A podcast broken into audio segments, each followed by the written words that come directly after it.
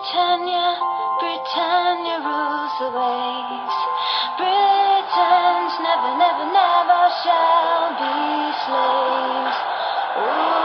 Britannia, Britannia rules the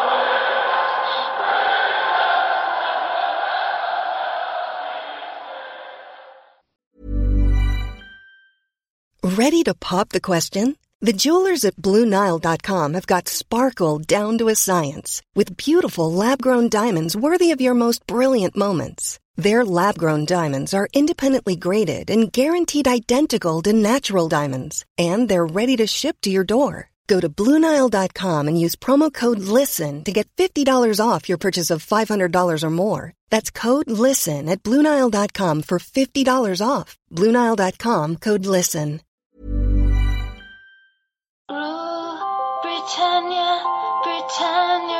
Rules the waves. Britons never, never, never shall be slaves. Rule Britannia, Britannia rules the waves.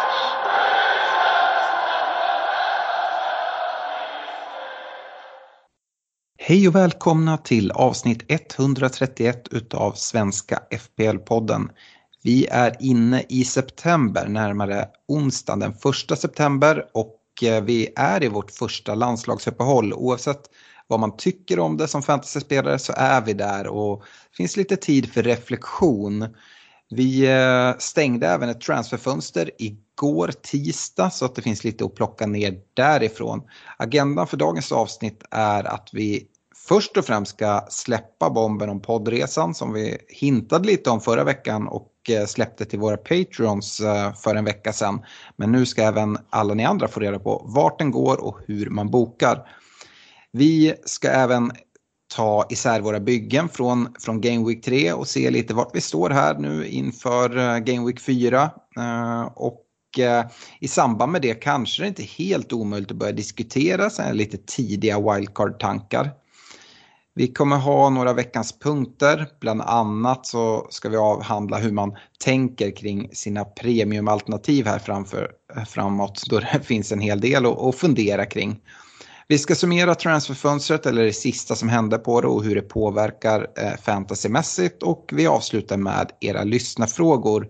Men eh, Fredrik, eh, det, det känns riktigt kul att, att prata lite poddresa va? Ja, det här är vi ju väldigt taggade inför, helt klart. Ja, och som jag nämnde här i eh, introt så eh, släppte vi våra Patreons i förra veckan och det har trillat in en del bokningar redan. Och vi ska väl säga det att det är begränsat antal platser. Eh, men poddresan våren 2020 går till London, så möt våren i London. Det är ett samarbete med oss på Svenska FBL-podden och vår partner Olka Sportresor. Eh, vi drar iväg den 1 april och eh, flyger hem igen den 4 april. Och eh, vi tar sikte på Sellers Park, kanske Englands coolaste arena. Och matchen vi ska se är Crystal Palace-Arsenal, Fredrik. Ja, men det är det som gör det så himla skoj tycker jag. För, här, för alla som, som teamar upp och hänger på här så finns det liksom ett tydligt vägval mellan att antingen håller du på, på Gunners eh, och sållar det till Stefan och och får förmodligen liksom slicka i dig eh, ett, ett par baklängesmål där när, när Zaha har lekstuga. Eller så joinar du dig och mig och liksom köper en pärlhalsduk och går all in och blir liksom rödblå för, för en dag. Jag tror att det kan bli riktigt skoj och Sellers Park har ju funnits på bucketlisten väldigt länge. Ja, hur är det? Du, du har inte varit på Sellers Park eller? Nej, det blir första gången så det, det ser vi verkligen fram emot. Jag var ju där 98 Eh, så att det är ganska många år sedan. Jag såg faktiskt Thomas Brolin i Championship.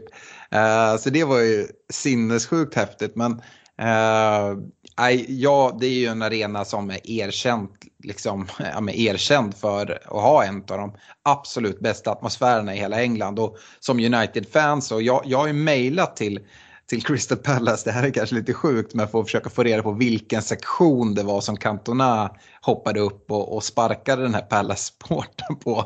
Eh, se om man kan skicka in några nå önskemål till Olka om man kan bli placerad. Kanske till och med på exakt samma, samma sittplats. Eh, då börjar vi prata bucket list. Eh, det får vi se om det går att lösa. Men eh, oavsett så är det ju en sjukt häftig arena kan jag intyga som har varit där. och Eh, ja, bara man hör från, från övriga som pratar om det så jag kan bara instämma att det är en extremt häftig arena.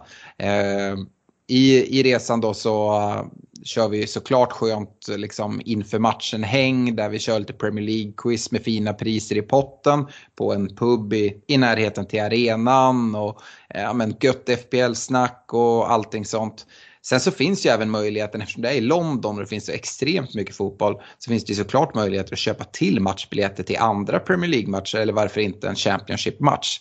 Eh, jag kollade den här omgången. Eh, det beror ju såklart på hur matcherna faller in, vilka dagar och tider de, de spelas. Men eh, omgången, då spelar exempelvis Spurs Newcastle på Spurs eh, nybyggda fina arena.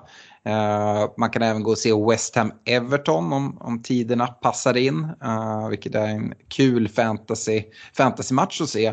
Eller varför inte gå till Stamford Bridge och se Chelsea Brentford. Uh, gillar man Championship istället, spela till exempel QPR mot Fulham på uh, Loftus Road i samma omgång. Så det finns mycket roliga matcher, Fredrik. Mm, ja men verkligen. Och, och, ja, men som du säger, där finns det möjlighet att, att, bygga ihop sin eget paket. Men mm.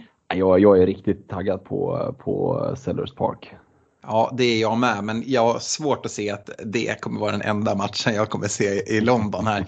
Eh, det kommer såklart bli jättemycket FBL-snack med, med oss i podden och även andra inbitna som hänger med på, på resan. Vi kommer styra upp lite lite, lite schema för de som vill haka på, på på middagar, på ställen där vi gör reservationer som man sen kan, kan hänga på om man vill eller så ja, tar man eh, egna turer runt, runt om i London. Men eh, ja, det kommer finnas massa sånt.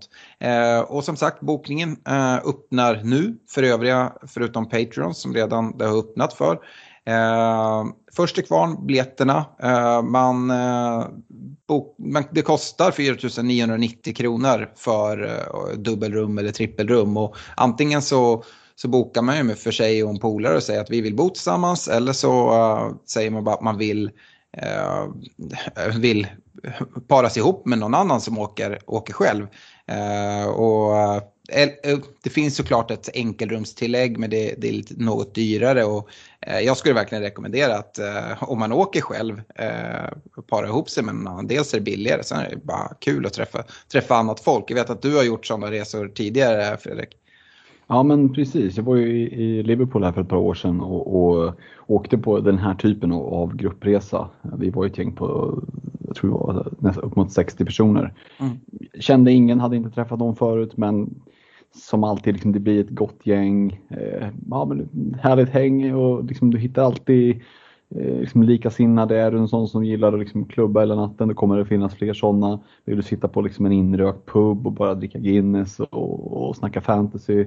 Ja absolut, jag ser till att det finns liksom ytterligare en person där, helt klart. Eh, så att, um, jag kan ta klubbandet. Ja, sköter du klubbandet så, så tar jag den där eh, stora Guinnessen på, på puben. Ja, det blir nog bra. Äh, vi ska säga det, 4 äh, 990 kronor som sagt. Äh, och äh, för det så får man då tre nätters boende inklusive frukost på ett äh, centralt trestjärnigt hotell. Du får biljetter på långsidan på Sellers Park, äh, main stand. Så ja, sen så är det här uppladdningen, quizen, åka med oss, fina vinnarpriser det som man får stå för själv i flyget om fördelen är ju att det är till London. Vi, vi gjorde det så, vi paketerade det utan flyg för att man man själv ska kunna boka från avreseort. Man eh, tar från skåningarna kanske drar från Kastrup och Göteborg, från Göteborg och, eller från Landvetter och, och lite sånt där. Eh, däremot så priserna till London är ingenting. Jag bara kollade snabbt, jag hittade så här eh, tur och returbiljetter från Arlanda med, med SAS utan massa konstiga mellanlandningar och, och udda flygplatser eh, för liksom så 800 spänn. Eh, så att ehm, ja, eh, jag hoppas att eh, vi, vi kommer iväg ett, ett starkt gäng på 40 pers och tror att vi kommer ha sinnessjukt kul. Så in och kika på det här, snacka med era polare, eh, se och ragga med lite folk om ni inte bara känner för att dra själva. Eh, jag kommer lägga ut eh, länk och mer info om resan då, allt vad det inkluderar och, och sådana här saker på vår Facebook-sida. Så gå in på Svenska FBL-podden på Facebook så kan ni läsa mer och hitta länk till, till Olka Sportresor och bokningssidan helt enkelt. Vi, eh, vi skulle prata lite om våra byggen och eh, för andra veckan i rad så är inte Stefan med oss och han är den som tar mest poäng. Eh, det, jag vet inte om man bara undviker för han tycker att det, liksom, det rullar på. Han käkar ikapp lite på mig. Uh, Stefan tog 72 poäng, du tog 71 poäng så det är ju ganska lika där. Så käka lite på mig. 67 pinnar blev det för min del men jag ligger fortfarande med högst overall rank. Jag ligger på 43K. Eh, Stefan 142K och du på 327K. Fredrik, det är mm. ganska bra här, första tre, tre gameweeks eh, för alla tre tycker jag. Ja men jag är bra med, eh, Stefan ligger bra till och du har fått en kanonstart. Det tycker jag är en ganska bra summering på det. Eh, jag, jag liksom känner ingen stress över att jag tror jag är typ 10 pinnar efter Stefan och 20 efter dig eller någonting. Det är exakt eh, vad, det, vad det är faktiskt. Du är 10 ja. bakom Stefan och 20 efter mig, vilket är ingenting. Jag har dessutom dragit, dragit mitt eh, eh, mitt chip i, i form av benchboost. Sen så om det är fördel att ha dragit det än att sitta med det, det återstår väl att se. Men jag tycker det är ganska skönt att ha blivit av med det och ni kanske kan sitta och tänka så här, ja men vi har ändå en benchboost där vi kan ta igen de här poängen vi ligger efter. Ja, men lite så. Men, men, nej, men än så, så länge är vi med. Vi har fått en fått liksom, ja, men bra starter alla tre och det är klart att eh, det ska man inte sticka under stol med att det är ju gött ändå att känna att man kommer iväg så att man liksom inte hamnar efter på, på förhand. Men ni som har fått en dålig, en, liksom, ja, en halvknackig start ändå, det är inte kört. Utan eh, om man bara undviker att liksom vara trigger happy och trycka av massa minus och liksom i onödan, utan ta det lugnt, sitt lugnt i båten, jobbar enträget in eh, så kommer du kunna förbättra din overall rank väldigt, väldigt mycket. Liksom. Ja, eh. verkligen. Och man ser ju hur tajt det är. Som sagt, det skiljer 20, 20 poäng dig och mig emellan. Eh, och jag är på 43 000 plats och du är på 327 000. Mm. Eh, så att ja, man tiggar, det, det är samma när man kommer längre ner och på ligger på plats en miljon eller plats två miljoner eller tre miljoner. Det är ganska lite som skiljer för att man ska göra ett ganska rejält eh, ryck där. Så att eh, nej, det är ingen idé att, på något sätt ge upp. Det har gått tre gameweeks. Eh, inför Game Week 3 så använder jag båda mina fria byten Eh, jag kunde inte låta bli att göra, eh, ta bort Barnes eh, trots att de mötte Norwich. Nu fick han starten men det känns okej okay eftersom det inte blev någon poäng. Eh, jag tog ut Barnes och Tony för att jag ville så så gärna få in Calvert Lewin vilket, eh, vilket resulterar i bra, bra med poäng. Sen tog jag in en, en Bill Gilmore från, från Norwich egentligen bara för en, Eh, en spelande bänkspelare Uh, och så fick jag lite mer pengar på banken för att kunna använda mig av här framåt. Däremot så är det lite jobbigt, jag pratade om det i förra podden, att jag, jag vill ju så gärna sitta med två fria byten här vid ett landslagsuppehåll då det är ganska mycket osäkerhet. Men det är vad det är. Jag är nöjd att ha fått in Calvert Lewin även om han är lite så små osäker nu med dels hans gamla tåskada som han gått och dragits med men sen drog han väl även på sig någon form av sträckning i låret tror jag. Eh, så lite osäker. Men jag, det är ett landslagsuppehåll. Jag tror att man liksom bara ska ta det lugnt. Han kommer säkert kunna komma tillbaka. Även Wilson då drar ju såklart på sig en sträckning i låret han också. Jag sitter med båda. Nej, det, det är ju inte jätteoväntat. Och men äh, jag, jag tror det ska mycket till om båda ska vara borta här till, till, äh, till Game Week 4. Och sen så, ah, det är ju så, man har ju ett wildcard. Äh, och jag har inte stängt dörren för att, för att dra det. Däremot tänker jag inte trycka av det redan nu. Vi ska ju prata lite om tidiga wildcard-tankar inom kort. Men jag avvaktar landslagsuppehållet här, ser, får lite mer eh, information, kött på benet. Såklart sitter jag redan nu och pillar lite, ser vad, vad kan man få ihop för, för VC-lag och sådär. Men um, ja, så, så ser det ut för mig. Hur, hur, uh, hur tänker du Fredrik? Ja, men jag satt ju lugnt i båten inför, inför Game Week 3 och sparade bytet så sitter jag med två fria nu och står egentligen i ett rejält vägskäl där jag kan men alltifrån göra ett sidledsbyte på Danny Ings till eh, spela lite mer aggressivt och göra dubbelbytet Ings, kanske välja att plocka in någon av premiumanfallarna. Lukaku, Kane eh, eller Ronaldo eh, och kanske då eventuellt plocka bort Bruno. Eh, alternativet ta ett fattigmans wildcard, ta minus fyra och göra en, en trippelrokad och plocka in exempelvis både Lukaku och Calvert Lewin eh, och göra Bruno till en eh, Moussa Sissoko säger vi.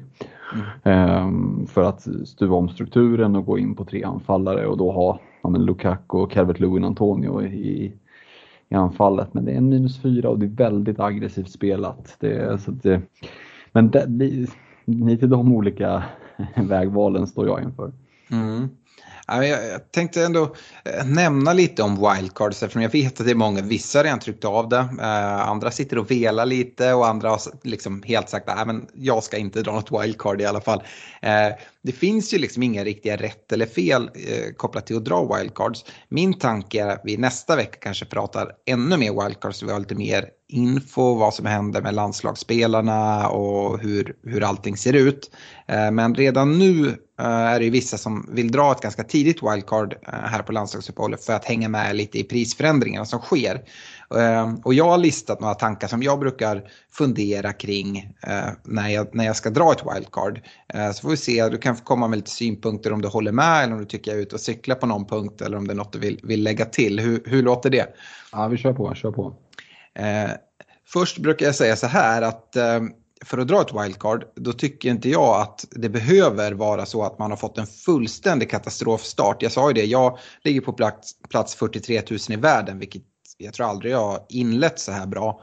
Eh, jag har avslutat väldigt starkt tidigare och kommit på, på bra positioner men så här bra har det aldrig inletts. Men ändå utesluter inte jag ett wildcard utan eh, det behöver inte vara en katastrofstart man har fått. Det behöver heller inte vara ett katastrofläge man sitter i och tycker att hela laget är ett stort problem.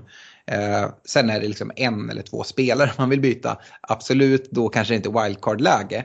Men det behöver, alltså om det är en aktiv manager och håller på med ditt lag hela tiden det, det, ska mycket till om det ska vara i det här riktiga superkatastrofläget. Det ska ju vara om det kommer liksom skador till höger och vänster på alla dina spelare samtidigt. Men det är ganska liten risk. Om du sköter om ditt lag, använder dina byten så kommer du förmodligen inte sitta i ett riktigt, riktigt katastrofläge då du behöver ha sparat ditt wildcard till. Eh, så jag tycker inte, eh, jag vet inte om du håller med mig Fredrik, att det behöver vara just den här katastrofen för att wildcardet ska dras. Nej, och det är väl en sån här vanlig missuppfattning kanske framförallt bland, bland nya managers att liksom wildcardet är till för att rädda dig ur en, som du säger, en riktig skitposition. Att jag ser det som att det lika gärna kan vara att du, är, du ligger på motorvägen i femmans växel och så har du möjlighet att lägga i sexan och trycka lite extra på gasen. Mm. Eh, det kan minst liksom lika gärna vara det läget. Och, ja, det kan vara att du vill ändra om strukturen i bygget lite, förflytta en premium, Eh, och du kanske inte sitter, alltså har man inte två fria byten och du behöver göra tre för att, för att byta strukturerna, det är liksom minus åtta och det är man inte jättesugen på att bara trycka av. Nej, och då eh. kanske man även kan rätta till lite sådana här små saker som inte är något akut men ändå som skulle må bra av att rättas till. Mm. Ja men verkligen så. Eh, något målvaktsbyte kanske, det ja, skulle kunna vara alltså sådana här alltså nice to do men kanske inte sånt som måste måste göras. Nej men jag har ju sånt, jag sitter med två rödflaggor i laget, mm. eh, Foster och Obafemi. Mm. Ehm, och de, de, sitter ju på bänken och spelar så det är ju liksom inga byten jag offrar på det. Men det är klart att skulle jag göra ett wildcard, ja då skulle jag ju förmodligen plocka in en, mm. en annan 4,0 reservkeeper och eh, en annan 4,5 om jag inte gick över på tre anfallet. Men jag mm. skulle ju definitivt ha, se till att ha spelande utespelare på bänken. Ja. Eh, nästa punkt som är, det, det är kanske lite motsägelsefullt, men det är, eh, och det, det är det jag kommer till, det finns liksom inga riktiga rätt eller fel, men det är bara tankar jag har. Men den tanken är så här, hur många verkliga problem har jag? Kolla inte på hur många byten du skulle göra om du drar ett wildcard och försöker avgöra därifrån, utan vilka är de stora problemen? Är det att du ska få in Ronaldo nu och växla om liksom din, hela ditt upplägg? Eller är det så att ja, men du, liksom, ja, Luke Shaw skulle jag i och för sig kunna ta ut och så kan jag ta in kanske en, en eh, Semedo eh, från Wolves som har bra schema. Men Shaw är egentligen inget problem, han har bra spelschema fortfarande och sådana saker. Så att kolla liksom, vad är det verkliga problemet du har och sen så i det här wildcard, vilka är det som du tar ut? Är det spelare som ja, men det är ungefär 50-50 på om de kommer ta lika mycket poäng som, som de som du tar in eh, liksom, och hur många spelare är det som verkligen gör att du bygger om laget och gör någonting av det här wildcardet. Eh, så det är liksom lite motsatsen till att man inte behöver göra det eh, för att det är ett katastrofläge. Samtidigt om du inte har liksom, större problem Eh, eller liksom ser ett, ett, en större möjlighet kanske man ska säga. Så äh, då, då kanske det inte är läge. Det är ju alltid en, en styrka om man kan ha kvar sitt wildcard och dra det senare under säsongen ändå. Jo men så är det ju. Det är väl huvudregeln. Slösa inte bort det liksom, så att du sitter två, tre veckor senare och känner att ja, jag, hade, jag var lite för rastlös. Jag bara tryckte av det. Mm. Det, det, är dumt liksom. Så, så man ska ju ändå använda det klokt så att säga. Mm. Sen så eh, en sak som, som jag liksom har med mig själv nu när jag sitter och, och tänker och dra ett så här tidigt wildcard. Det är den stora nackdelen med att dra det i Game Week 3. Det är liksom den frågan man måste ställa. Ha, har jag verkligen sett tillräckligt nu? Kan jag redan nu eh, liksom ha fått så mycket information om vilka lag det är som ser bra ut, vilka ja, men vart jag vill kliva på de här tre gameweeksen. Dessutom är det flera lag som har eh, fått, eh, fått nyförvärv som kanske ska börja spela in. Vi vet inte exakt hur det kommer fungera. Eh, ett lag som jag tror att många som drar wildcards liksom kommer fokusera på är ett lag som Wolves till exempel som har haft ehm, en, en tuff inledning sett poängmässigt. De har väl inte gjort ett enda mål tror jag. Eh, men de har skapat ganska mycket och nu kommer ett jättefint spelschema och folk som kollar liksom på att trippla upp eh, på dem. Alltså det kanske är helt rätt men det kan också slå helt fel ut. Eh, så att det är det jag verkligen sitter och grämer mig över om jag liksom, ska jag dra det här wildcardet? Ja, hur tänker jag då? Ska jag liksom satsa all in på de här lagen som jag ändå tror kommer ticka igång men jag har inte jättemycket underbyggt egentligen förutom att jag, jag har sett eh, att de har ett bra spelschema nu. Ehm, och drar man det lite senare så kommer vi ha mer på fötterna eh, när man, när man gör sina val. En annan fråga är till exempel målvaktsfrågan. Jag sitter ju med, med Sanchez i, i Brighton nu. Om jag vill, är det den bästa 4,5 målvakten? Eller är det, är det ens vettigt att ha 4,5 målvakt? Eller ska jag uppgradera till en 5,0 eller till och med 5,5? Alltså de här frågorna, har vi tillräckligt med info? Jag vet inte. Eh, kanske har vi det, men vi kommer att få mer info om man väntar någon vecka till. Eh, det är så jag resonerar i alla fall. Ja, det är väl ingen tillfällighet att vi hade kikat mot Game 7-8 från början, att dra första wildcardet, för då har man också hunnit få lite mer info. Vi har en del lag som har haft tuffa inledningar kontra en del lag som har haft väldigt lätta inledningar. Och det kan vara ganska nyttigt att få se liksom alla lag möta både bra och dåligt motstånd för då får man en lite bättre bild av liksom, läcker det bak. Som det är just nu så kan man liksom tro att Brentford kommer att hålla nollan i varenda match och det mm. kommer ju inte vara så. Uh, nej. Ja, eh, det är mycket att tänka på. Eh, det jag slutligen skulle vilja säga bara, man måste inte bestämma sig nu. Jag pratade om det att eh, Eh, Eh, jag kanske kommer dra ett wildcard. Eh, det får vi se. Men det beror på lite olika faktorer. Och de faktorerna kommer inte jag ha svar på förrän kanske ganska nära deadline. Eh, och visst, då hänger man inte med i de här prisförändringarna som kan komma att ske och förmodligen kommer att ske. Eh, däremot så eh, får man ju bättre Alltså, då, då har man möjligheten att dra sig ur wildcardet, uh, vilket man inte har om man trycker av det nu och sen så märker man att ah, jag hade nog kunnat klara mig med, med att spara det. Uh, för helst av allt vill jag såklart spara det och ha ett starkt bygge inför Game Week 4 och framåt här. Uh, och det kanske kommer lösa sig utan ett, ett wildcard för mig.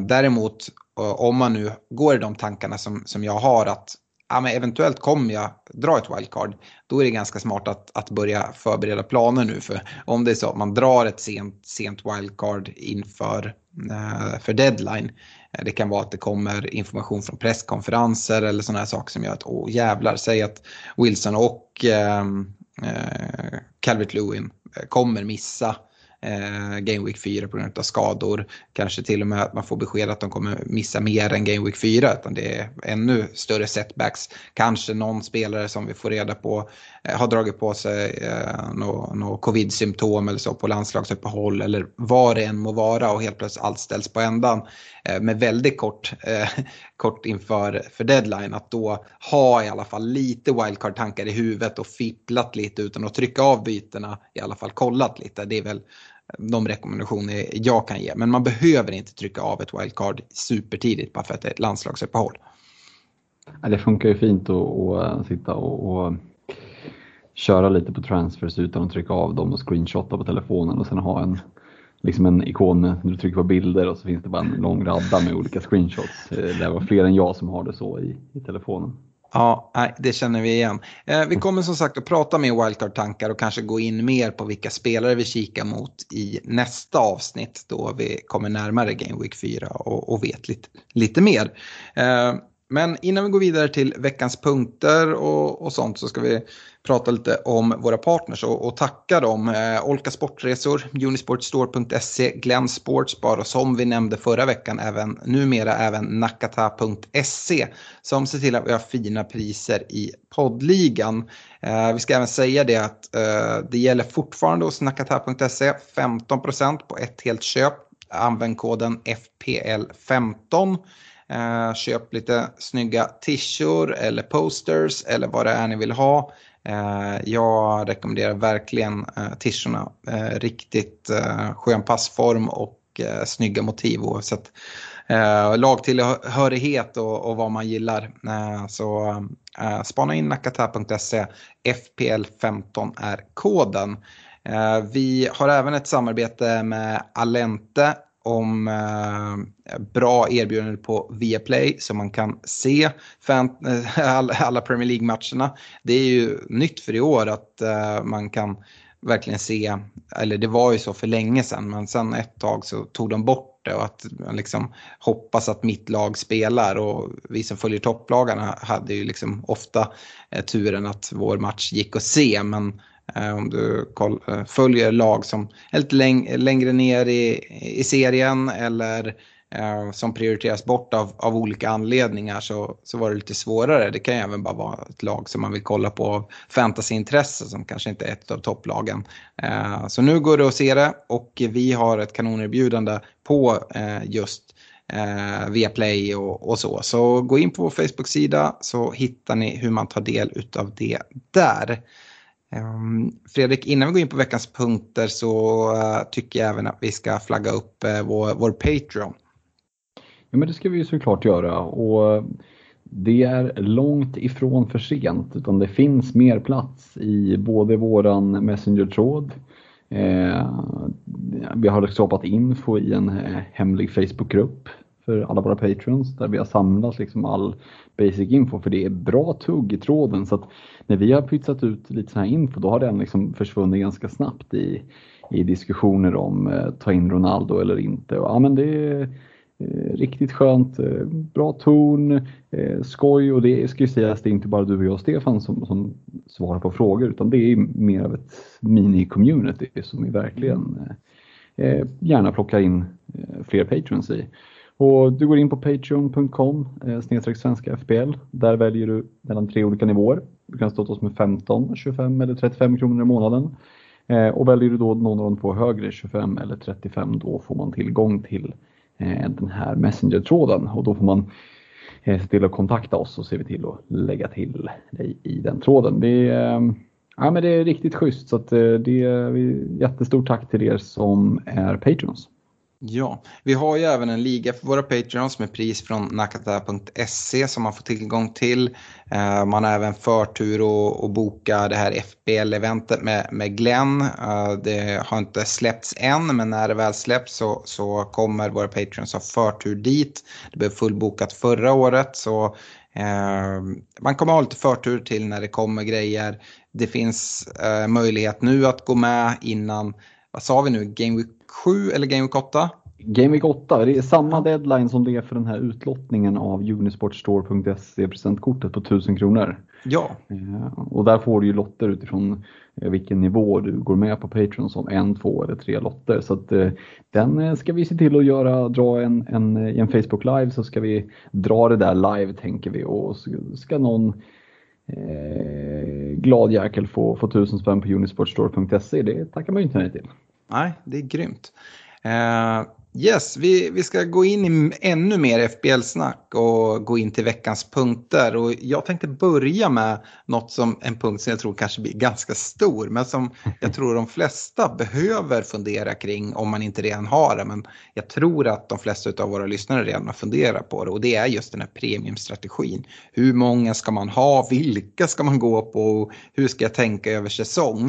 Uh, det, jag tror vi ändå kan landa i att det rör sig om två eller tre premiumspelare. Ehm, jag, jag har sett någon som har försökt trycka in fyra men alltså jag, jag har problem att få in tre. Ehm, och ofta så blir det att ja, men ska du ha in tre då, då får man skippa, skippa Trent. Jag räknar inte in Trent som en premiumspelare även fast han är en väldigt tydlig premiumförsvarare. Men vi har tio spelare just nu som eh, har värde över 10,0. Bruno Fernandes, Ronaldo, Salah, Son, Kane, De Bruyne, Lukaku, eh, Jamie Vardy, eh, Raheem Sterling och eh, Sadio Mané. Det är de tio spelare som liksom är, är över 10,0 och eh, jag kan inte se hur jag kan få ihop ett vettigt bygge med, med tre stycken.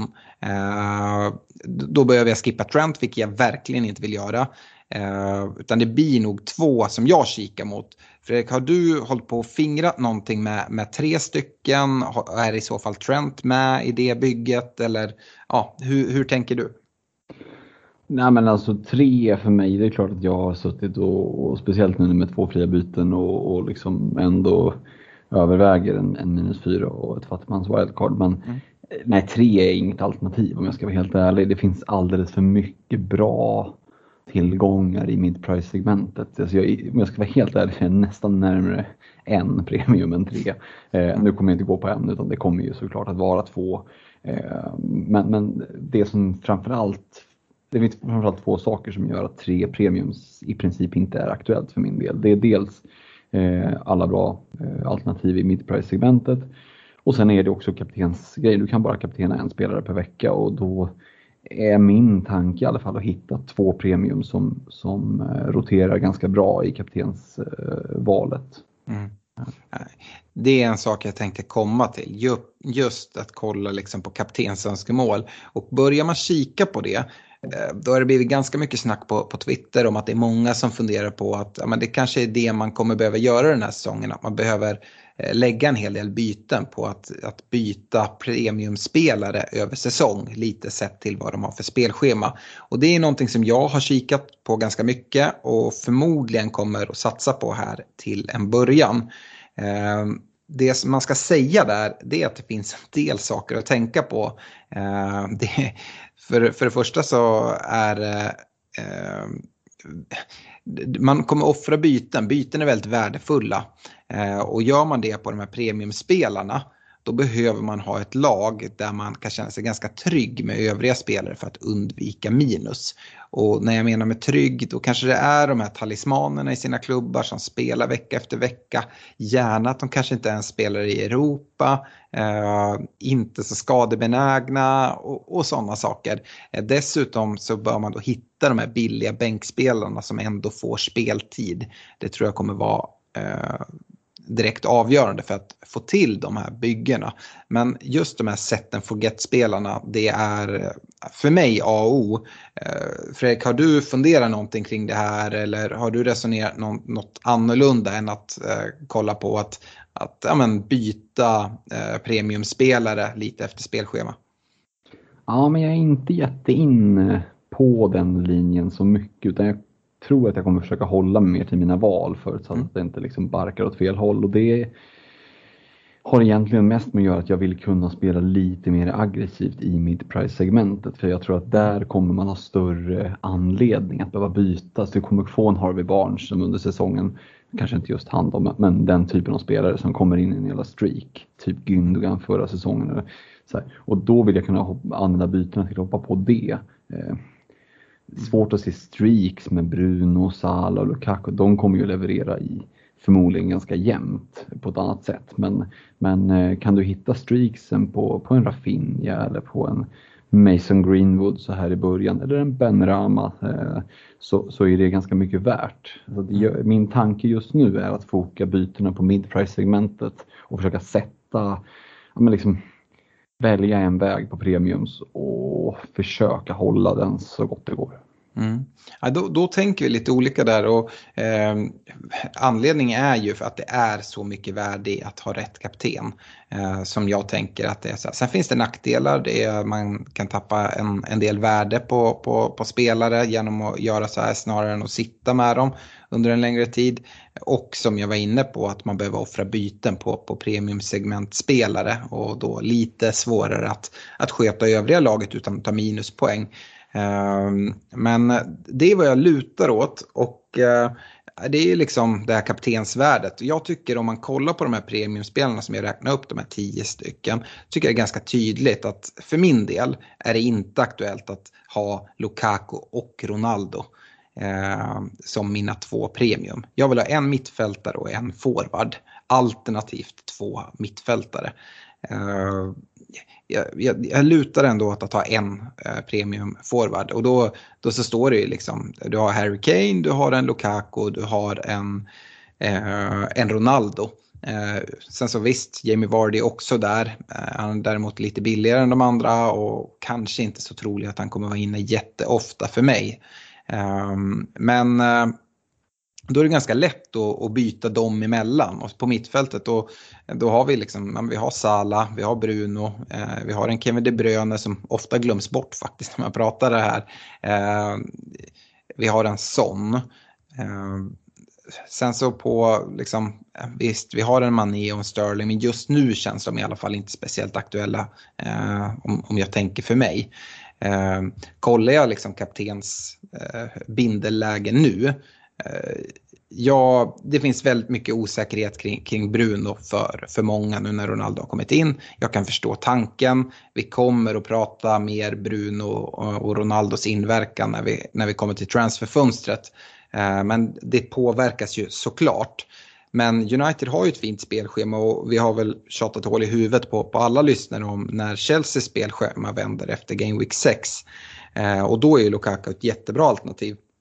Däremot så, jag, jag ser inte riktigt varför man, man ska gå på Lukaku före en Cristiano Ronaldo eh, som det är just nu från, från Game Week 4 redan. Oavsett om man drar ett, ett wildcard eh, eller inte. Utan tar man in Ronaldo, då har man en väldigt enkel väg till Lukaku. När, eh, det är passande nog så vänder ju spelschemat ganska, ganska liksom optimalt. Både Uniteds blir tuffare och Chelseas blir enklare. Eh, det jag däremot ser det är att Sala ska absolut ingenstans i mitt lag. Eh, kollar jag kaptensval så tycker jag han är ett, eh, ett fint val nu här. Ja, men både Game Week 4, här i Game Week 5, med Game Week 6, eh, Game Week 8 om jag tittar liksom här framåt.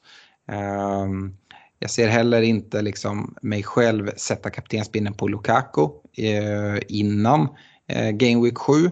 Eh, det finns de som är jättesugna på att dra den i Game Week 4 mot ett Aston Villa där, där Martinez inte kommer stå i mål och, och, och sådär. Men jag, jag gillar Salas match mot Leeds mer. Jag gillar Ronaldos match hemma på Old Trafford mot Newcastle mer.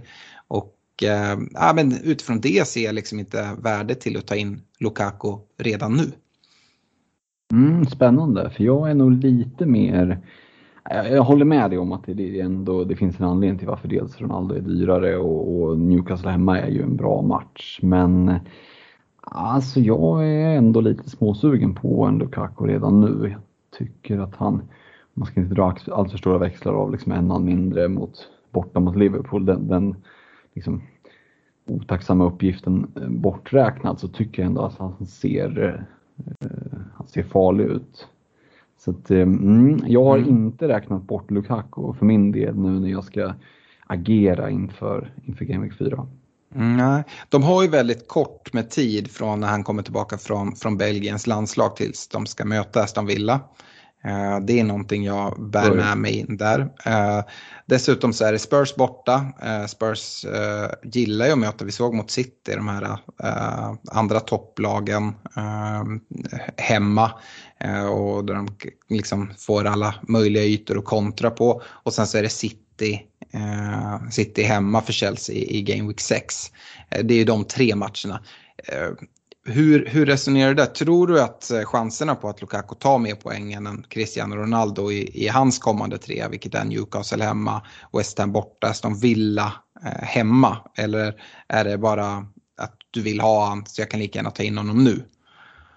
Nej, men alltså jag är inte så säker. Alltså det finns ju oklarheter och det ska igång med Champions League-spel och sådär. Det finns ju oklarheter för hur mycket ja, men Lukaku kommer att starta. Men jag skulle säga att det är väl inte helt givet att Ronaldo bara kliver rakt in heller. Det vore ju inte helt otänkbart att han ändå får börja bänken första matchen. Jag vet inte hur många träningar han kommer in och göra med laget.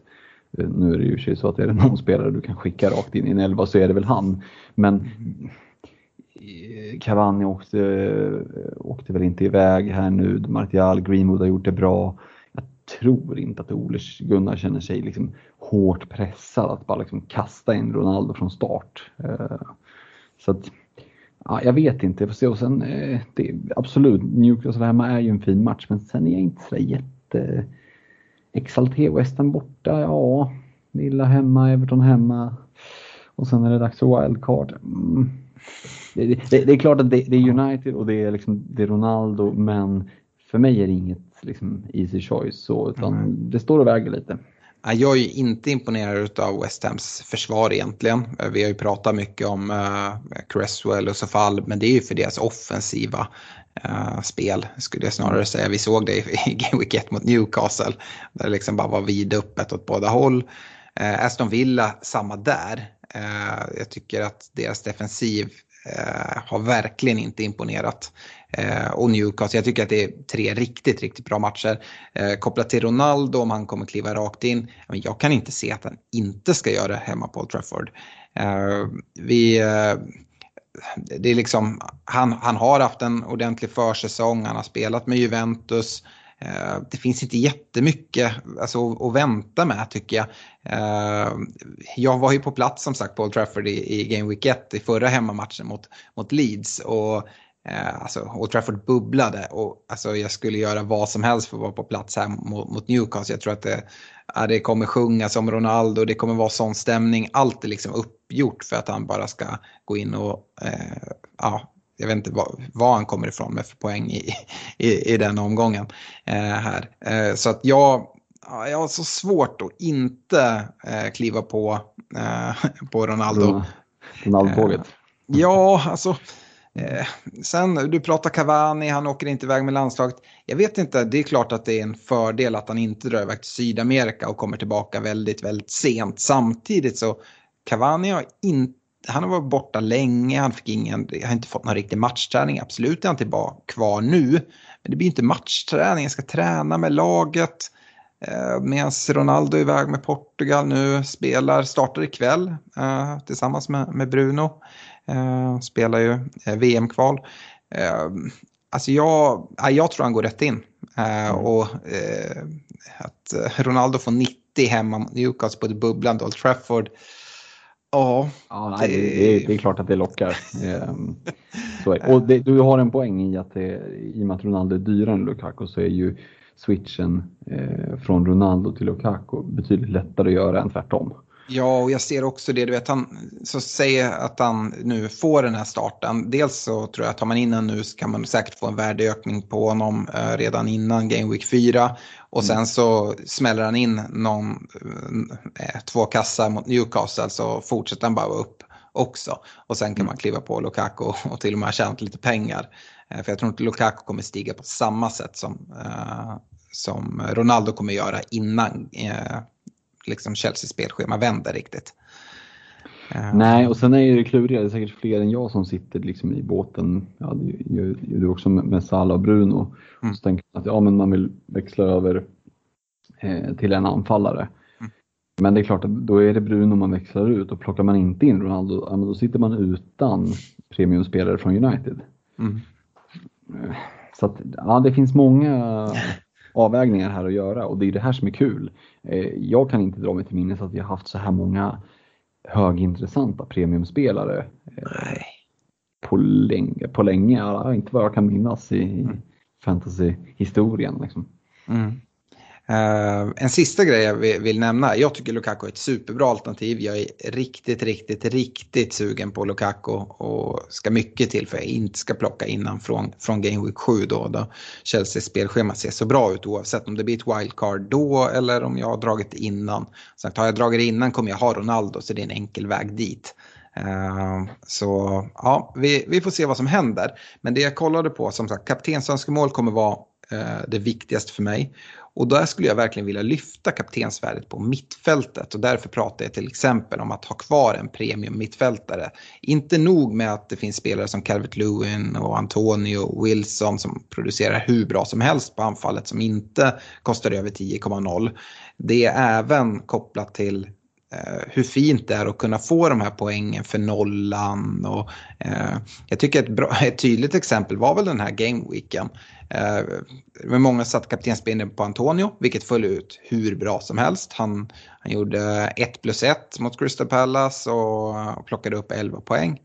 Eh, samtidigt, gå till en Mohamed Salah, vad gör han? Han gör ett mål eh, mm. på, på en straff. Han är straffskytt. Han tar 10 poäng. Det är en poäng mindre än Antonio. Men han gör bara liksom en, eh, eh, liksom en attacking return. Han får heller ingen nolla i det här fallet. Eh, men han är straffskytt. Jag tror ju inte att Antonio är det eh, fortsatt. Osäker på Lukakos status. Han tog dem i Inter, men är Jorginho på plan? Kommer han ta dem då? Jag vet inte. Eh, Ronaldo känner mig väldigt trygg med att han kommer bara plocka dem från, från Bruno oavsett vad man tycker om det. Ehm, jag, jag gillar att sätta kaptensbindeln på mittfältare. Nu nämnde jag Salla-exemplet. Kan lika gärna gå till en, en sån som, som också gör ett mål, egentligen vad jag tycker är ett skitmål på uh, här i Game Week 3 och kommer väl också iväg med, med 10 poäng tror jag. Um, så uh, jag gillar att sätta kaptensbindeln på en mittfältare så jag skulle inte gå på den här dubbla premiumanfallarfällan som jag skulle vilja kalla det för. Nej men såklart och det finns ju någonting med att ha ändå hålla en struktur i bygget med har du två premiums, en i varje del eh, för att kunna plocka midprice tillgångar från, från båda hyllorna så att säga. Mm. Uh, Ja, äh, jag, jag kommer kolla spelschema. Du verkar vara inne på att mer uh, kika på vilka, vilka du vill ha över en längre tid. Sen såklart förstår jag att det inte är liksom hugget i sten men du ska inte hålla på att byta vecka efter vecka efter, efter bra kaptensalternativ. Jag förstår tanken. Man brukar prata om de här spelarna och de här lagen som är ganska så här fixture proof och de kan leverera mot vilket motstånd som helst. Samtidigt om man börjar syna det så kan du kolla alla de här spelarna har högre poäng när de möter sämre lag än vad de har i, i toppmötena. Så att eh, visst, fixture proof, men eh, eh, taket är betydligt eh, troligare att nås mot de här eh, sämre lagen och ett bra spelschema. Eh, nu har vi pratat väldigt mycket om den här första punkten och alltså, jag tror att det här kommer vara någonting som följer med oss över, över hela säsongen. Men eh, Fredrik, eh, för att ha råd med de här premiumspelarna behöver man ju kolla på lite billigare spelare och kanske lite så här oväntade differentials va? Mm, ja men precis. Och, och eh, om jag satte ut den här punkten oväntade differentials så, så, så funderar jag lite på hur ska jag angripa det? För att eh, Först hade jag tänkt prata lite om vilka spelare som har överraskat in i säsongen. Jag tänker typ en, en, en Ben Rama eller, eller ja, den typen av spelare som, som ändå har liksom tagit väldigt mycket poäng och som nu är ganska högt ägda. Men jag valde ändå att gå på, på differentials i ordets rätta bemärkelse och har liksom plockat ut en lista med sex spelare eh, med en TSB, en ägarandel alltså på under 5 eh, som jag tänkte nämna lite kort så får du väl skjuta in om, om, om du har några andra tankar kring dem än jag. Och det är både liksom det är både jaga och, och, och stay away mm. alternativ. Så jag tänkte börja med en Pontus Jansson i Brentford. Eh, det är inte bara svensk kopplingen där. Det, det är ju ändå intressant att han är ju den försvarare som har tagit näst mest poäng här tre första gameweeksen. 4,5 eh, miljoner, 4,1 procent TSB. Och liksom jag förstår ju att det är många svenskar som tycker att ah, fan vad skoj, Ponne liksom, han är en skön, en skön karaktär, nu tar han poäng. Där vill jag någonstans mana till lite lugn och säga att ja, det är kul med Ponne i, i, i Premier League, men har ni sett vilket spelschema som kommer nu efter Game Week 4? För ja, de har Brighton hemma och det är en bra match, men sen ser det lite mörkare ut. Så att, eh, jag känner att jag avvaktar med Brentfords defensiv. Jag tror att den kommer att luckras upp eh, allt eftersom. Jag vet inte vad du har för input på det. Jag, när du börjar prata om Pontus Jansson, så här, säg inte att jag ska rekommendera honom nu, då måste jag fullständigt skjuta ner det här. Jag, jag backar dig helt ut och jag kan väl tillägga, jag tycker att det finns supermånga bra alternativ i den prisklassen runt om honom som jag håller betydligt högre chans på att ta, ta mycket poäng och gå om honom i den här eh, poängen, i fantasypoängen här eh, på ganska kort tid förmodligen. Mm. Eh, I övrigt då, kliver vi upp på, på mittfältet så är det ju omöjligt att inte nämna en Demara Gray i Everton. Eh, gått upp till 5,6 eh, från 5,5 miljoner. Fortfarande bara en TSB på 4,8 procent tror jag att han låg på. Eh, har spelat så 82, 82, 80 de tre första. Eh, och på hans position så behöver ju inte, visst du missar de här sista 10 då liksom i snittet här nu då och vad det gäller chans och Eh, och få utdelning. Å andra sidan så är det ju också att du kan komma iväg med en nolla som, som eventuellt spricker i slutet. Så att, eh, Demara Gray tycker jag är lite underprisad eh, och här är det någon som jag håller ögonen på. Det enda jobbiga här är att jag tycker att prisklassen är lite svår. Eh, det är lätt liksom att man vill ha en 4-5, typ en Bill Gilmore eller en Cissoko eller någon. Eh, alternativt att du vill kliva upp på Benrama, eh, Rafinha liksom nivån. Eh, så för mig hamnar den lite mitt emellan men jag tycker ändå att det finns ett värde här och han har ju sett riktigt liksom, alltså det de kallar för the eye test, alltså man bortser från expected goals och expected assists. bara, bara se honom i matchen så eh, Ja, ser jag en Everton-match har jag gärna Demara Gray i, i mitt bygge. Vad säger du om honom? Mm. Ja, det är den där prisklassen som du är inne på. Jag sitter ju själv med en eh, Mboemo i Brentford som vi precis var inne på med Brentfords spelschema. Eh, det är också en differential på 1,1 procent. Eh, det har ju inte fallit väl ut här i, i poängen. Eh, men ja, alltså det, ja. Gray absolut, jag kan förstå att man går på honom. Tycker även man ska nämna hans lagkamrat i Ducoré som är prisad mm. samma, eller han, väl, han, har inte stigit i värde tror jag, så han är väl 0,1 billigare och ägs av ännu färre jag har, inte, jag har inte bestämt mig. Och det här är den här till exempel att dra wildcardet nu eller få lite mer info över tid.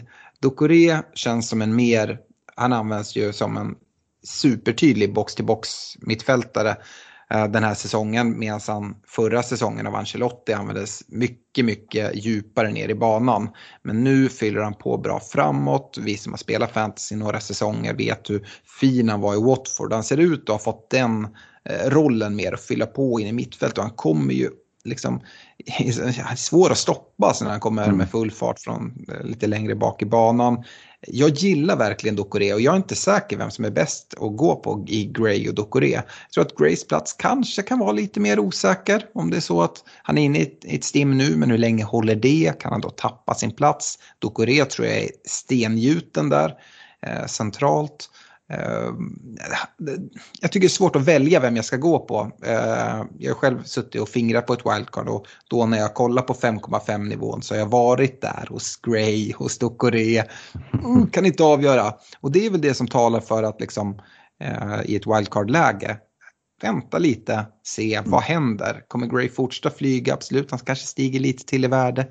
Mm, fast jag vill gärna veta det och kanske framförallt då om man drar ett wildcard, man siktar på att göra de här som jag tänker och rotera premiums. Jag pratar om det, set and forget.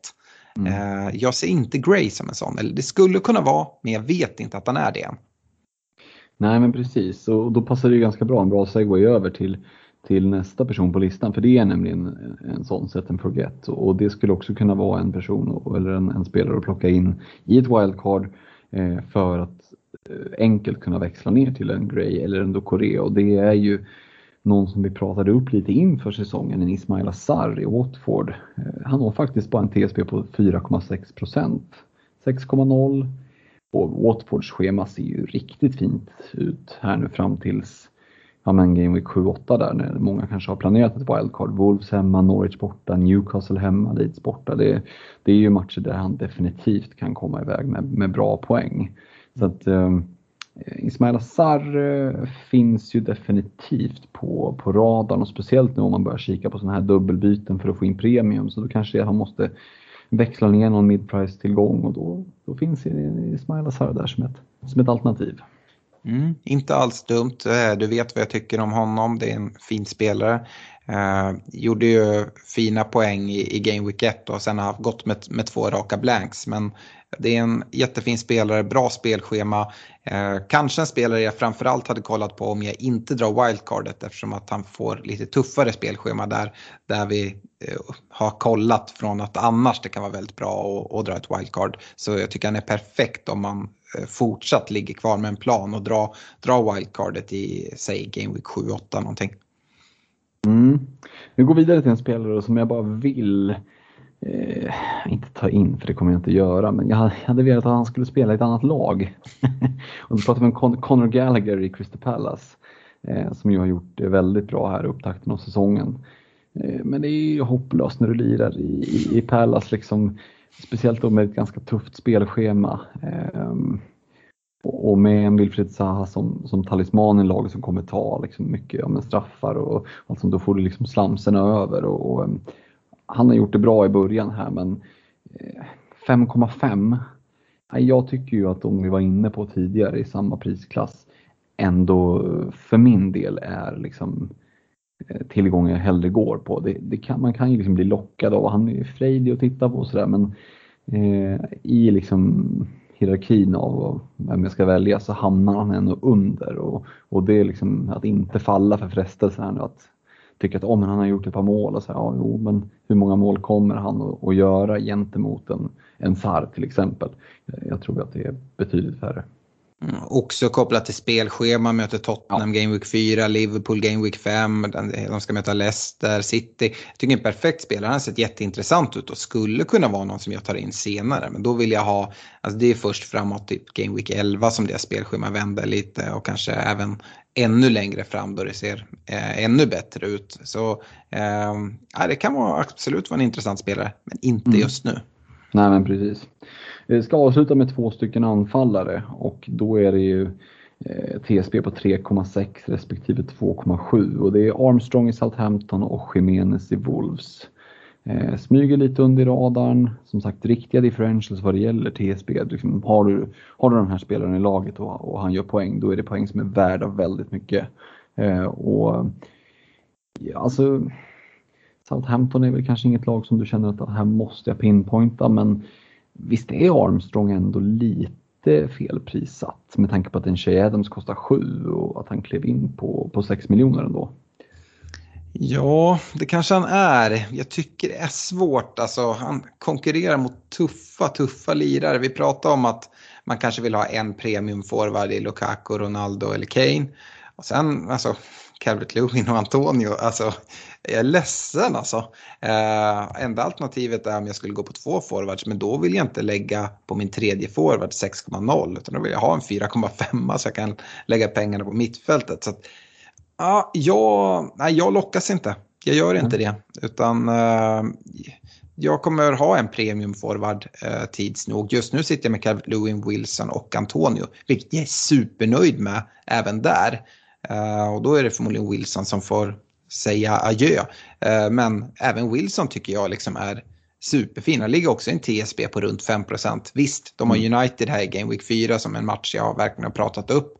Eh, där United kan köra över dem fullständigt. Skulle inte bli chockad om Eh, United släpper in ett mål ändå. Precis som de gjorde mot, mot Leeds till exempel. Eh, och då gör ju Wilson det, det vet vi ju. Eh, men sen fortsatt så är spelschemat bra för, för, för Newcastle. Så är det så att jag inte drar ett wildcard, ja men då kanske jag inte kommer ta in en premiumspelare förrän jag drar mitt wildcard där. Som man har kollat mot mot Game Week 7. Uh, eh, så um, jag, jag tycker det är svårt att, att få in honom. Uh, hur, hur du, du bollar upp det nu, jag, jag, tycker han har sett fin ut, men mm. förstår du vad jag, vad jag, säger kopplat till de andra alternativen? Ja men absolut, prissegmentet är ju klurigt. Som du mm. säger, det blir lätt att han blir hängandes på bänken och är likt Tony har blivit för, för många här i början. Liksom. Så det, det beror helt på hur man sätter strukturen i bygget. Men jag hör du säger att eh, många kommer vilja gå med tre, tre bra liksom, anfallare och, och alternativt att gå med två anfallare och ha en 4-5. Men eh, Just där om du vill sticka ut, eh, Armstrong ett alternativ. Jiménez som sagt ett annat som inte har fått den här utdelningen i början och till och med sjunkit i pris men som nu kliver in i, i, i ett bra eh, spelschema. Mm. Uh, intressanta differentials. Uh, det är några du inte nämner som vi kommer komma mm. in på i min nästa punkt. Uh, vi pratade Jiménez men en av mina punkter är faktiskt Wolves för det är ett lag där spelschemat vänder rejält. Eh, de har inte gjort några mål än. De har tre eh, lite jobbiga 1-0 torskar. Nu senast mot Manchester United eh, som är helt oförklarligt hur de kan komma ifrån. dels med torsk men dels att inte göra mål. Jag tycker att de är fullständigt överlägna, överlägsna oss. men får inte in bollen helt enkelt man ska ha med sig. De har mött Leicester borta eh, och sen så Spurs och United hemma på Molineux. Eh, det är inte den enklaste inledningen. Men kollar man spelschemat Ja, eh, det ser, det ser alltså, jag vet inte, det tar aldrig slut. Eller jo, det tar slut. I Game Week 15 möter de Liverpool och sen City därefter. Då kommer de tuffa matcherna såklart. Men vi är i Game Week 4, inför Game Week 4 nu och man kan ta in eh, Wolves-spelare till bra pris. Eh, och visst, de har haft tufft spelschema och de har inte gjort något mål och de har haft eh, ja, men liksom tuffa matcher. Men kollar du matchbilderna så är de ju, eh, om inte bättre i alla tre matcher så åtminstone lika bra. Eh, de har alltså haft 57 avslut i de här tre matcherna mot det här tuffa motståndet. Eh, visst, eh, vi kommer komma till en Adama Traoré, vi ska väl prata om honom. Mm. Uh, han och Jiménez de har haft 12 avslut var. Uh, jag nu säger att jag, spelschemat är bra hela vägen till Game Week 15, men lyssna på kommande fem. Det är Watford, Brentford, Southampton, Newcastle, Aston Villa. Uh, alltså, okej okay, om du inte älskar Traoré och hans, hans slutprodukt eller kanske avsaknad av den. Men det finns ju andra spelare ändå. En spelare du inte nämnde i eh, ägarandelen på differential, det är ju en Semedo eh, i backlinjen, 4,9 med en ägarandel på 1,5 procent. Ehm, jag, jag, tror att Wolves kommer hålla en hel del nollor. Som sagt, de har bara släppt in ett mål per match trots det tuffa motståndet nu. Eh, Semedo är dessutom en väldigt offensiv eh, back som man kan eh, få, få poäng och utdelning på. Eh, hans plats känns gjuten. Eh, jag gillar verkligen Smed och det är en spelare jag med största säkerhet skulle plocka in om jag drog ett wildcard nu här i, i, uh, i Game Week 3. Ja, men han tog ju tillbaka sin plats. Han var ju lite oväntat petad där i, i premiären. Men, men visst är det så. Det är svårt att bortse från, från Wolves uh, spelschema och här finns det ju verkligen att plocka av. Eh, ja, men som du säger. Ska vi, ska vi komma in på Traoré eller? Ja, vi ska väl göra det liksom. Och, ja, han är ett sånt monster så det blir ju liksom nästan lite parodi över det hela. När han springer förbi dem som att de vore liksom småpojkar och sen så, så klarar han inte av att skyffla in den. Eh, det, det, det, ju, det ser ju lite dråpligt ut Eh. jag, tyck, jag tycker han har haft lite oflytt också. Visst, det har varit blandat med en del dåliga liksom, sista aktioner, men det har även varit en del avslut eller framspelningar som han har gjort som inte har resulterat av mer liksom, oflyt. Eh, och Alltså, jag hade verkligen, verkligen lockats att kliva på en Traoré eh, i ett wildcard. Gå in på han och Semedo eh, till exempel. Eh, Jiménez tycker jag är svår. Uh, dels som vi varit inne på på forwardsidan så han ska konkurrera mot Calvert Lewin och uh, Antonio i samma prisklass ungefär. Uh, och jag har svårt att, att plocka in honom. Tycker att både Evertons och uh, West spelschema ser helt okej okay ut här på, på kort sikt i alla fall. Däremot att gå på en mittfältare i Traoré, den som är liksom lite fegare eller liksom är helt inställd på att Traoré kommer aldrig komma in i mitt bygge. Ja, då kan man kolla på en Trincao till exempel. Mm. Eh, som också gör det bra, ungefär samma prisklass. Men eh, ja, det är inte så att Traoré kommer, kommer blanka eh, hela säsongen. Han har ju liksom en monsterscore-omgång i sig. Frågan är bara när den kommer. Um, och ja, jag, jag tycker Traoré ska nämnas. Också en differential 1,9 procent.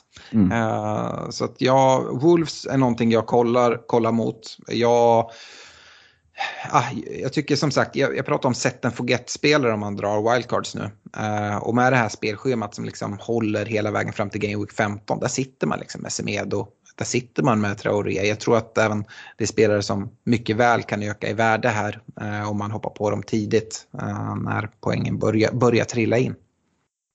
Ja, det enda orosmomentet är väl ändå att man har inlett tre torsk och visserligen ser spelschemat väldigt bra ut men jag tror ju inte att Wolverhampton kommer att komma någon så här topp åtta i år. Eh, och, och följs det här nu upp av någon lite oväntad ytterligare förlust och så oavgjort en förlust till då kommer det att börja vara lite krisrubriker och det kommer börja pratas om tränaren, hur, hur, liksom, hur säkert sitter han? Mm. Ehm, så, så, det är väl den lilla farhågan jag kan ha, att om de inte lyckas omsätta det här fina spelschemat i, i um, om en, framförallt för lagets del kanske vinster, men sen eh, även liksom fantasypoäng så, så är det liksom ingen garanti för att det vänder med spelschemat. Det är väl där jag har en liten sådär eh, varningsflagga ändå. Ja, det vill säga det. Det är skillnad på torsk och torsk. Vi kan, ett jättebra exempel, nu är inte Stefan med här, vilket kanske är skönt för honom. Det är att jämföra Wolves med Arsenal då. Arsenal har också tre, tre raka torsk. Wolves har alltså torskat med uddamålet 1-0 alla tre matcher. Mot Leicester, Tottenham och Manchester United. Som, som jag var inne på, de har varit det bättre laget i, ja, men definitivt mot United. Men eh, alltså både Leicester och Tottenham är också matcher som nu har jag inte kollat XG-siffrorna i de matcherna men jag tror att eh, Wolves har, har högre eh, siffror. Skulle man spela om matcherna så finns det ganska stora chanser att, eh, att Wolves skulle vinna dem. Eh, jag pratade med, med Stefan lite eh, utanför podden här om, om Arsenal. Han, han ser liksom inledningen är jobbig. Eh, att stå på noll poäng och ligga sist i ligan, det är väl en sak. Det kommer de ju inte ligga nu när deras spelschema vänder. Men det är också sättet som de torskar på. Det, han sa, men vi, vi, vi är skitsvaga i år. Eh, vi, vi ska inte vinna mot Chelsea, vi ska inte ta poäng mot City. Eh, så att det är egentligen tre poäng, alltså som mot Brentford då, som de har tappat. Eh, sen så är det skillnad på torsk och torsk, liksom det är hur de har förlorat eh, de andra matcherna och blivit fullständigt utspelade. Och därför vill jag säga det, absolut jag hör vad du säger att det är tre raka torsk.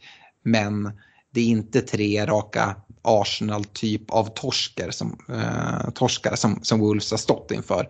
Eh, med det sagt, nej, jag tror inte jag hade tripplat upp på Wolves.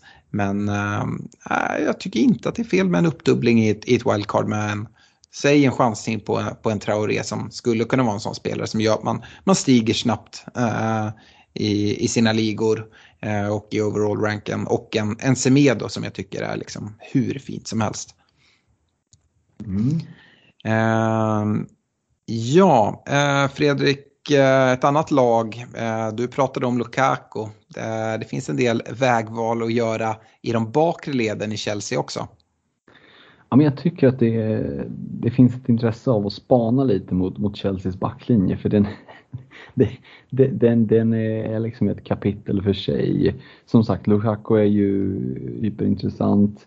Eh, det är väl fortfarande så att en, liksom en Mason Mount och en Kai Havertz blandar sig i diskussioner. Sen kanske vi inte har nämnt, vi har inte nämnt dem så mycket så, men det är fortfarande bra spelare. Men, men spanar vi just med backlinjen så Alltså, vi har en, Alonso är den enda backen i Chelsea just nu med en TSB över 10% Så dels finns det ju chans att verkligen sticka ut eh, eh, beroende på vad man drar gränser för differentials. Men ja, allt som är under 10 i alla fall har du liksom möjlighet att kliva in på.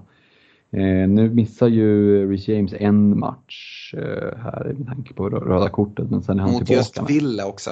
mot just Villa eh, och sen är det två lite tuffare så där kan det liksom kanske vara eh, lite läge att se att han eh, hinner komma tillbaka till, tills, tills schemat blir lite bättre kanske. Men Don Christensen som eh, har spelat tre gånger 90 minuter och verkar ju ha gjort den där platsen till sin. Jag tycker att han har gjort det riktigt, riktigt bra och det skulle förvåna mig.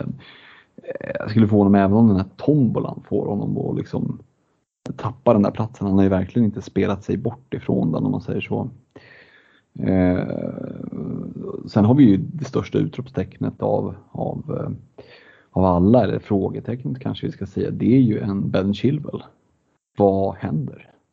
Inte en enda minut hittills i Premier League. Eh, och vad jag vet så är det inga skador eller sjukdomar utan han är liksom, han är petad. Eh, och, ja, innebär det då att Alonso, jag tror ju att det kommer att varvas under säsongen men eh, jag hade, hade du liksom frågat mig innan hur kommer det se ut de tre första gameweeksen mellan ja, men Alonso och Chilwell så hade jag ju aldrig svarat att Alonso skulle spela eh, ja, men allt. Eh, så. Och, och kryddat på det här då så kommer det någon ny tjomme in på 5,0 eh, i Malang Sarr. Och där ska jag vara helt transparent och säga att jag har noll koll på killen. Eh, mittback som jag har förstått men ja, eh, vad är tanken med honom? Ska han kliver ändå in på 5,0 i fantasy. Och om jag då liksom får ta en liten genväg och tänka att eh, det är ju liksom ingen, eh, det är ingen kille som är värvad för att spela U21-laget om man kliver in på 5,0. Eh, så då är frågan, vad har Tuchel tänkt där? Hur, hur ser du på hela Chelsea-backlinjen och, och finns det någon ingång som du känner att ja, men, där, där ser jag en lucka att, att smita in? Jag har ju kollat mot en och samma spelare hela tiden och det är ju Reece James. Eh, uh, att ta den här utvisningen, vilket jag bara gillar för jag vill inte ha in honom egentligen innan Game Week 7. Eh, jag hade gärna sett att det var en tre matchers avstängningsutvisning faktiskt. Eh, men eh, det, här får, det här får duga. Eh, och, eh, jag är inte så sugen att ta in honom eh, till femman eller sexan när det är Spurs eller City. Eh, men därefter, eh, visst, eh, kan absolut se att han kommer vilas lite. Aspilicueta kan gå ut och spela på den positionen. Det finns en Hudson och Doy som har nyttjat sin wingback-position också som aldrig försvann. Um, men ja, jag gillar verkligen försvarare med goda chanser till offensiv utdelning och med en Lukaku i straffområdet och Reece James fina inlägg. Jag gillar ytterbackarna. Eh, på andra kanten så tycker jag att liksom Chilwell Alonso, det finns mer konkurrens där än vad jag tycker James har, även om jag nämner både Aspilicueta som till viss del används som central eh, spelare och Hudson Odoi. Jag tror att James han spelar förmodligen minst eh, två matcher av tre, eh, kanske till och med tre matcher av fyra. Eh, och då tycker jag att han är värd ändå de 5,6 som han, som han står för jämfört med en Alonso som går på 5,7 eller en Chilwell som har sjunkit ner till 5,8 nu. Eh, hade Chilwell gjort platsen till sin där ute till vänster som du var inne lite på, säkert att Alonso skulle spela någonting men att han åtminstone hade varit lika given som, som jag är inne på att James är på, på sin kant och spelar så mycket eh, så hade det varit en annan sak. Nu avvaktar man ju med Chilwell jag avvaktar också med Alonso. Centralt där som du är inne på och säger Kristensen, han kan väl inte petas. Mm, ja, vi har... Kanske. De här tre första gameweeksen så har vi fått sett 45 minuter från en Thiago Silva. Han ska ju spela. Det kommer han att göra, det är jag ganska säker på. Ehm, det som är positivt för Christensen det är väl att det ryktades ju jättemycket om en Kondé från Sevilla. Ehm, han kom ju inte nu. Ehm, och det kan väl tala för att han får fortsätta spela där ett tag till. Han har ju absolut inte gjort bort sig. Men jag vet inte om jag hade klivit in där. Jag tror att för mig så är Kristensen den första jag plockar bort om jag till exempel ska trycka in en Thiago Silva i den här backlinjen. Ehm, jag tycker att Rydiger är, är mer given eh, där i så fall. Men uh, som sagt, yeah gå, gå på en Rydiger för 5,5 eller en Reece James för 5,6. Det är för mig ett ganska enkelt val. Så mina blickar vänds mot Reece James. Visst, då kanske du inte ska sitta med två stycken 4,0 försvarare därefter. Eh, utan du kanske ska ha en 4,5 på, på bänken som din, din fjärde försvarare i alla fall. Ja men precis. Eh, och, uh Ja, men jag tänker utifrån att eh, Chelsea ändå gör en väldigt, väldigt bra defensiv insats mot, mot ett Liverpool med en man mindre. Eh, så, så ger ju det ändå, eh, vi pratar om att man inte har fått all information efter tre gameweeks, men Den, den informationen jag tycker mig ändå kunna utläsa och som jag tror kommer att gälla för större delen av säsongen är att är det någonstans det kommer att kunna liksom finnas nollor, då är det ju ändå eh, i Chelsea. Tror mm. att de kommer hålla en hel del nollor och, och ja, det, det är den där liksom 2 plus 4, 6 poängen som skulle kunna ticka in på, på en, jag är inte helt sådär, hade jag suttit på ett wildcard nu hade jag mycket väl kunnat krånglat in en, eh, en Christensen. Eh, men jag hör vad du säger om Reece James och där finns det ju en, en uppsida med, med offensiva poäng såklart. Eh, jag ser verkligen inte den här set and forget-grejen på Christensen dock. Jag, jag mm. ser inte att han gör över 30 starter eh, i Premier League. Uh, och då, då är han inte intressant i eh, liksom, den rollen. Då han är ganska jag ser honom som ganska begränsad till att ta mer poäng än nollorna. Mm, mm. Det, det som finns är liksom ett case för jag tycker att målvaktsfrågan är supersvår i år. Jag tycker inte det är någon 4,5 som har stuckit ut på något sätt riktigt än. Det har bara gått tre game weeks men, men det är ju prisat 6,0. Ja, du vet vad jag tycker om 6,0 målvakter. Men alltså eh, om man nu ska tro att eh, det här kanske är en av de bästa defensiverna eh, vi har sett i Premier League. Att det är liksom gamla Chelsea som back in the days när Terry och de liksom tog rekord under Mourinho. Då, det är ju en spelare som förmodligen får 38 matcher. Och mm. tror man då att eh, Chelsea kommer hålla ja, vad vet jag. 25 nollor. Ja, 25 nollor. Ja, alltså de, de tickar in. Jag är inte den personen, men jag vet att det finns de som, som kollar dit. Uh, och om man liksom vägrar mot 5,5 målvakter, ja, 0,5 till, det är väl inte hela världen. Uh, nu är jag, alltså jag går ju på mina 4,5 år. Jag behöver inte ha en mm. 4,5 som ser super, super duper bra ut. Jag nöjer mig fint med en, med en Sanchez i Brighton exempelvis. Men uh, ja, eh, om du ändå är uppe och fingrar på, på 5,5 nivån, ja, då behöver inte Mondy vara, vara helt fel. Nej, men det är som sagt, det, det finns ju någonting att, att, att, eh, verkligen hålla på, på radarn här inför att schemat vänder just för att eh, där kan det ju ändå vara så att du kan plocka en hel del poäng mm. ja, framåt Game Week 7-8 när, när det börjar se riktigt bra ut. Mm. Eh, när vi ändå pratar försvarare eh, och jag har tidigare pratat premiumstrategi och hur man då liksom eh, då pratar vi nästan ingenting om Trent men jag nämnde honom i förbifarten att det är ingen spelare jag vill släppa. Då skulle jag vilja stanna upp där lite Fredrik och det är extra intressant nu med dig som Liverpool-supporter. Det här är också någonting, det är inte så att jag har sett något som ingen annan har sett. Utan det här har ju pratats en hel del om på uh, olika FBL-communities på, twi på Twitter bland annat. Uh, men Trents nya roll uh, och lite hur du ser på den. För att vi har ju sett en liten så övergång från Trent från att slicka linjen och bara springa offensivt som en galning så har han istället eh, klivit in lite mer i banan likt en Cancelo eh, från förra säsongen så som Pep valde, har valt att använda sina ytterbackar en del. Eh, har väl en del att göra med, med Elliots intåg i, i Liverpool skulle jag säga som mm. gärna slickar kant men även Salah som drar sig ut lite mer. Eh, vi har väl även sett att Trent har tappat en del hörnor eller har jag helt fel där? Nej men så är det Han har ju liksom, jag vet inte om han har liksom bara valt bort dem, att det finns fler som försöker att slå dem eller så. Men, men han är inte så hundraprocentig att de tar alla hörnor som, som det har varit tidigare.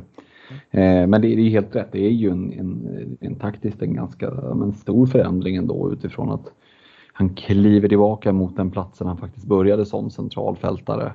Um, och i, kollar man de heatmapsen som är, typ man kan, jag såg det fanns två exempel med heatmaps med Harvey Elliot kontra utan Harvey Elliot så var det en jätteskillnad på, på Trents position, att den var ju betydligt mer central med Elliot på plan som du säger.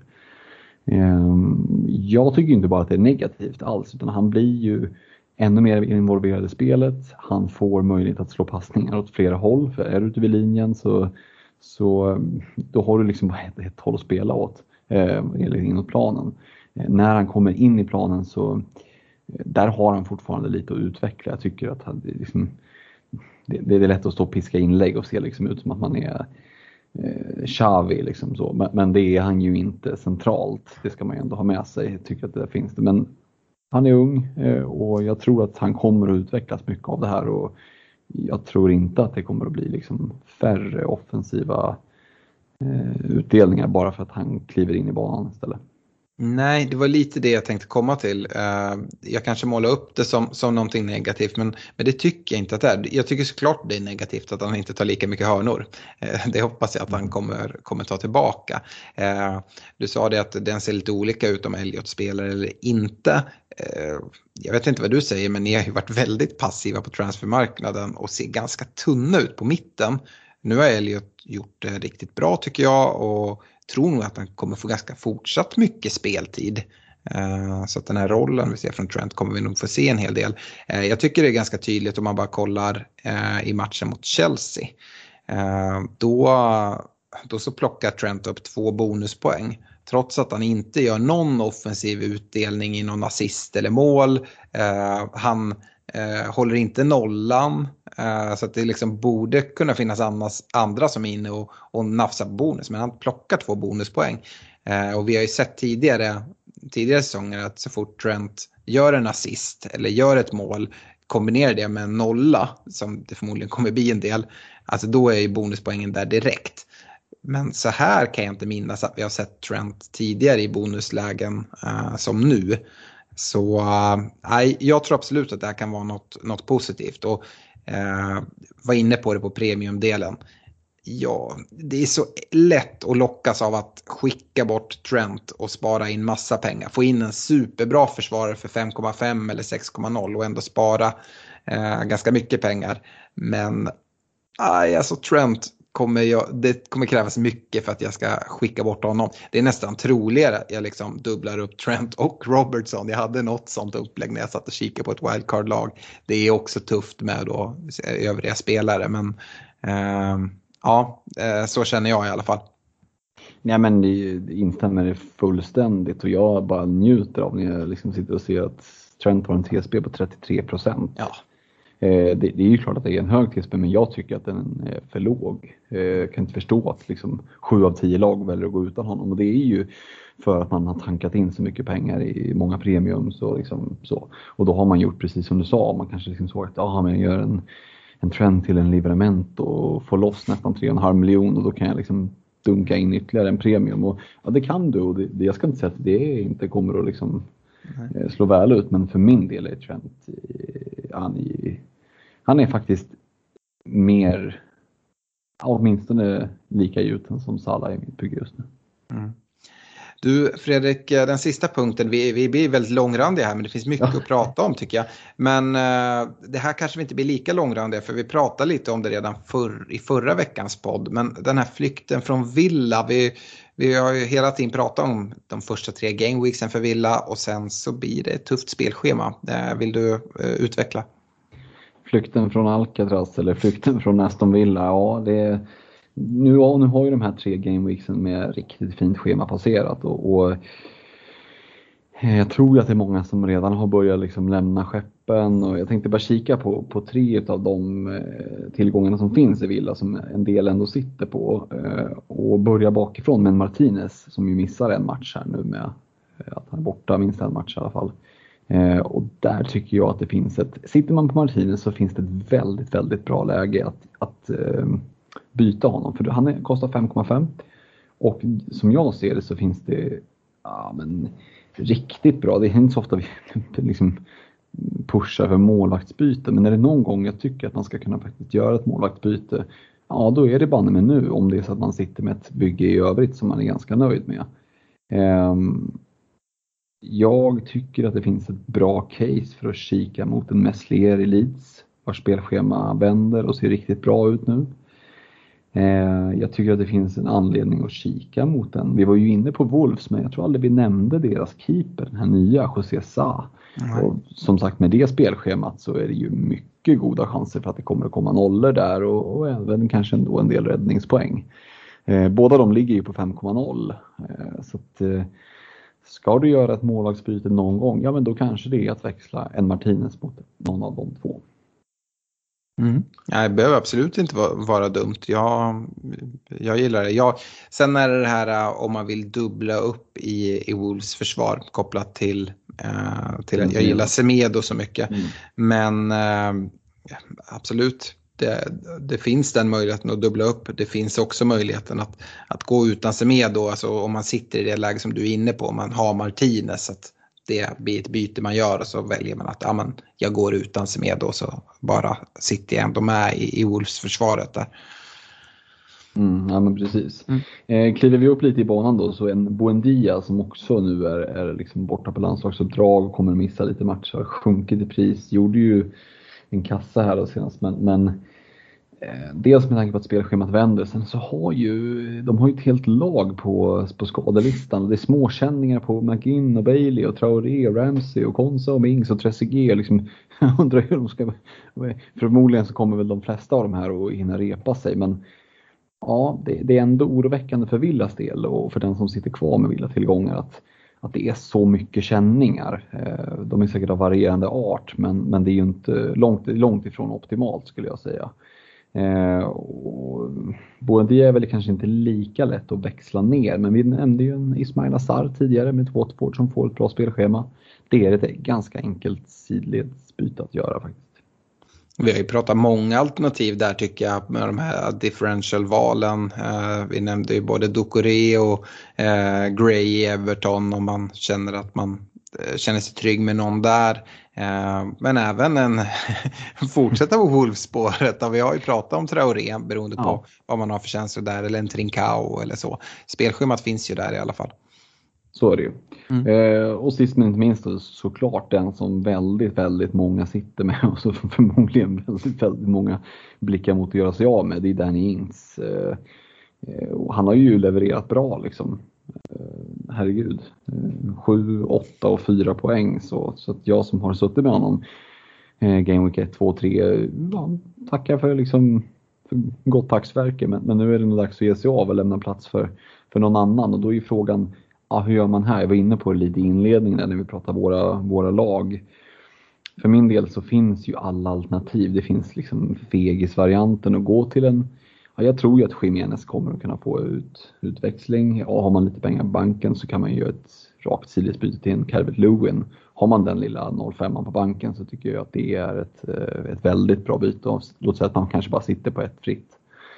Ehm, eller alternativet då om man vill växla ut en Bruno och, och kanske göra Ings till en, ja, till en Ronaldo eller, eller, eh, eller en Lukaku om man hellre föredrar det. Så att, eh, Ings där finns det ju väldigt många vägar att gå. Det beror helt på om du sitter på två fria, på, på, på ett fritt eller ja, hur bygget ser ut eh, i övrigt. Ja, verkligen. Eh, där finns det många alternativ på anfallssidan. Eh, vi ska gå till transferfönstret innan vi hoppar in i lyssnarfrågorna. Och eh, Ja, jag vet inte. Vi måste, vi måste väl börja med Manchester United va? Eh, jag tänker inte att vi ska börja prata om värvningar av Jadon Sancho och sånt som har varit klart sedan länge. Utan vi pratar väl sånt som blev klart här i, i slutskedet och lite hur det påverkar andra spelare. Och det är väl absolut mest intressant kopplat till Manchester United och Cristiano Ronaldos intåg. Eh, blev prisad 12,5, eh, lite som jag var inne på. Du Eh, hade någon tanke på att han skulle komma in lite lägre. Um, men det kom, det kom ju till och med så här galna rykten om att han skulle komma in på 15,0 och sånt där. Uh, jag har känt mig ganska trygg, trygg att det är 12,5 eller 13 kanske. Uh, blev ganska glad att det inte blev 13. Uh, um, men eh, det mest intressanta är väl egentligen hans inverkan på övriga United-tillgångar. Och vi kanske ska börja med Bruno Fernandes som också är en premiumspelare. Jag har väldigt svårt att se att det är speciellt många förutom eh, de som är väldigt United-färgade som går med både Ronaldo och Bruno va? Ja, nej men det, det är alldeles för många bra premiums för att göra det. Mm. Det, det, det. Jag skulle inte se det som ett alternativ. Nej, eh, och då kommer man till det här, vad kommer hända med straffarna, vad kommer hända med frisparkarna? Det går ju bara att spekulera. Eh, frågar du mig så skulle jag nog säga att eh, Bruno är en bättre straffskytt än Ronaldo. Men jag tror att Ronaldo kommer ta dem. Jag är till och med ganska säker på att han kommer ta dem. Eh, kanske till och med att jag skulle vilja säga att Bruno är en bättre frisparksskytt än Ronaldo. Jag tror att han kommer plocka en hel del frisparkar också. Eh, så därför sjunker såklart Bruno-intresset. Samtidigt ska man veta så här att det är så många nu som eh, inte vill dra wildcard som kollar på lägen att eh, ta mi massa minuspoäng, både 4 och 8 minus för att eh, plocka, plocka ut Bruno och ta in Ronaldo inför, eh, inför Newcastle. Eh, och jag har ju pratat upp Ronaldo inför den matchen. Men jag är inte alls så, så mycket inne på att ta minuspoäng för, för att göra ett sånt byte. Hur, jag vet att du är väldigt restriktiv kring, kring minuspoäng men just ett sånt byte, är det något du skulle kunna tänka dig att ta fyra minus för exempelvis? Nej, inte bara för att få in Ronaldo och liksom plocka ut Bruno. Det, det, jag tycker att det är en ganska stor chansning att Ronaldo ska liksom dels outscora just Bruno med, med fyra. Det kan lika gärna vara Bruno som kommer undan med tvåsiffrigt mot, mm. eh, mot eh, Newcastle hemma även om han inte får slå straffarna. Det var lite komiskt här nu precis när vi sitter och spelar in så spelar ju eh, Portugal mot, mot Irland och då får ju såklart Portugal straff och så är det eh, Ronaldo som ska lägga den såklart och han missar. Så det, det är ju ytterligare liksom, lite, lite adderar ju till dramaturgin i det här men, men vi tror väl kanske inte att det ska påverka eh, hierarkin vem som ska ta straffarna i United men onekligen liksom en, en, en, eh, en rolig del i det hela. Eh, men nej, ska jag ta minus då ska det nog vara en del av att plocka in kanske både Ronaldo och Calvert Lewin så jag får lite mer utväxling att få in ytterligare få in två spelare. Så jag hade, in, jag hade hållit mig ganska mycket för att göra bara minus för bara Ronaldo och torska Bruno. Det, det, det, ska, det är ett ganska smalt fönster för att få det att flyga. Så ja. det tycker jag. Jag ska väl även säga det, i den här matchen mot Irland så är det Ronaldo som gör bägge målen för eh, Portugal. Och det är inte för att han slår in sin egen retur utan det blir inte mål på den här straffen och sen så gör han två stycken. Eh, så han verkar vara, vara i matchform i alla fall kan vi säga inför New, för Newcastle. Ja. Eh, nej men så att Bruno påverkas ju definitivt. Eh, Bruno har gjort 29 ligamål sedan han kom till Premier League. 13 av dem är straffmål. Eh, visst, vi såg han eh, göra ett hattrick i, i Game Week 1. Men då var det Mason Greenwood som var på topp. Eh, och eh, de som nördar in sig ordentligt i det här såg ju en Greenwood som i den matchen droppade ner ganska djupt där eh, öppnade upp ytan för, för Bruno att gå i djupet. Det är ingenting Cristiano Ronaldo eh, 2021 kommer att göra. Eh, så att jag tycker att Bruno eh, påverkas ganska negativt eh, kopplat till det här. Kommer Bruno fortsätta ta poäng? Absolut. Kanske framförallt mer, mer att han övergår till en Kevin De Bruyne-spelare. Han kommer göra en del mål, men framförallt kanske stå för en del assist. Uh, och då vet jag inte, det är svårt då att jämföra Bruno uh, mot en, en Sala som hela tiden hotar, har straffarna helt definitivt i Liverpool uh, och assistmål, liksom om man ställer mittfältarna mot varandra. Um, ja, ah, jag tycker Bruno-värdet går ner absolut. Hade jag dragit wildcard, wildcard hade jag sagt hej då till Bruno på en gång, plockat in Ronaldo. Nu om jag inte kommer göra det, då tror jag nog jag kommer spela Bruno i, um, i eh, Game Week 4. Vi kommer komma till en kaptensdiskussion i, i nästa avsnitt som släpps i nästa vecka inför Game Week 4. Men eh, jag tror inte att jag kommer sätta binden på Bruno om det är så att jag inte drar något wildcard och plockar ut honom. Utan Nej, då får jag nog gå på Sala eller så. Jag gillar hans match mot Leeds. Men som sagt, det kommer vi komma till. Men jag tycker Bruno-intresset har sjunkit. Ett annat mm. intresse som har sjunkit, det är Mason Greenwood tycker jag.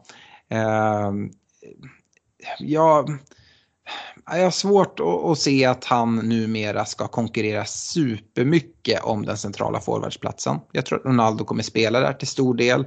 Eh, när det ska in en central forward så har vi en Cavani eh, som också har gjort det hur bra som helst sen, sen han kom till United.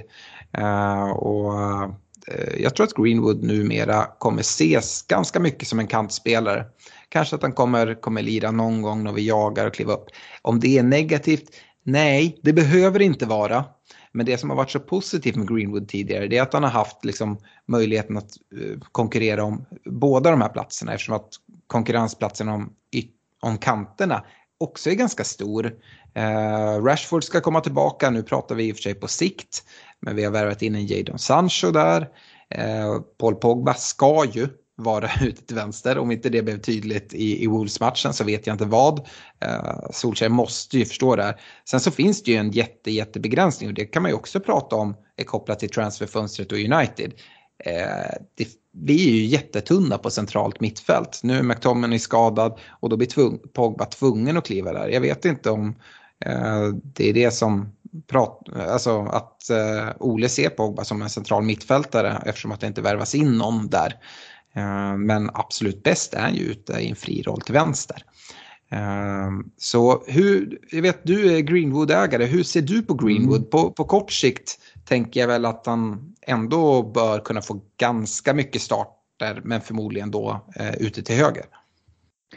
Jo men så är det ju och just den här som du nämner med alternativet med två positioner tycker jag gör att det, det sänker definitivt så intresset. Sen är det en, en, prisklass där jag känner att jag har inte råd att vara så eh, passiv. Att bara sitta och vänta. Jag, jag, kan, jag har råd att sitta och vänta in Newcastle hemma och se. Jag tror ändå att han kommer att få spela på något sätt och har mycket, kan mycket väl liksom ta bra med poäng. Men eh, vi ser, det apropå liksom fönster, att antagonisterna i, i mitt Liverpool inte har värvat in någonting och en Firmino är skadad, ja då har du Jota i samma prisklass som Greenwood. Eh, och, och apropå då att hota och, och kunna ta den här uh, strikerpositionen, som blir, då blir det liksom ett ganska enkelt eh, sidledsbyte för ungefär samma poäng. Och vi har en del City-gubbar, då har en Ferran Torres som du kan kliva rakt över till och sådär. Så, så det finns ganska god konkurrens i den här prisklassen och det är väl framförallt det som gör att jag ja, i mitt bygge sitter Greenwood inte säkert. Eh, ja, han, han överlever väl här liksom Game Week 4 men sen så hänger han nog ganska löst. Ja, eh, en sista spelare jag ändå vill prata om eftersom han har en så hög ägarandel det är en Luke Shaw. Då kan man fråga, påverkas han så mycket utav Ronaldos intåg? Ja, alltså på något sätt så blir det bara positivt. Uh, Shaw slår en del hörnor, han slår också en del frisparkar som inte ska liksom, gå direkt på mål utan som ska nickas in. Och vi vet väl alla vad Ronaldo har för, för spänst och hur han påverkar det liksom, offensiva huvudspelet. Så att, uh, det skulle vara det. En ganska liten skillnad uh, tycker jag ändå. Men om, om någonting så tycker jag bara att Shaws värde ökar. Håller du med mig där? Ja, om inte annat så gjorde ju Ronaldo två just nickmål här i matchen mot Irland. Så det, det, det, är väl bara att instämma i och som Shaw-ägare Shaw ska ingenstans så han sitter tryggt i bygget. Och, och, det är väl liksom, nu pratar jag om fasta situationer, men det är ju även när Shaw kommer upp på kanten och slår in bollen. Eh, Ronaldo har ju blivit en helt annan spelare än sen han var i Premier League senast. Det, det tror jag de allra flesta känner till.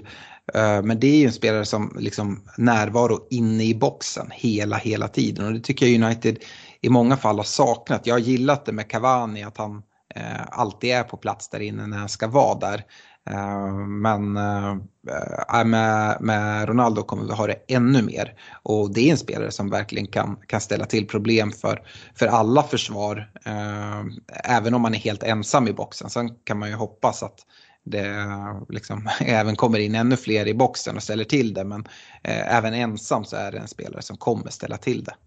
Det är framförallt hans spänst som gör ja. att inläggsspelet blir eh, så intressant som med till exempel Shaw. För att, mm. alltså det, man ser såna sjuka stillbilder på när han är i luften och knäna är liksom, ja men de är ju långt över axlarna på, på mm. försvararna. Eh, så att det, Ja. Det, det skär ju lite i Liverpool-hjärtat att säga, men, men i fantasyhjärtat med Shaw i bygget så, så då gnuggar man ju bara händerna. Mm. Uh, ja, United, det var väl här det blir det längsta snacket. Det har ju värvats en hel del.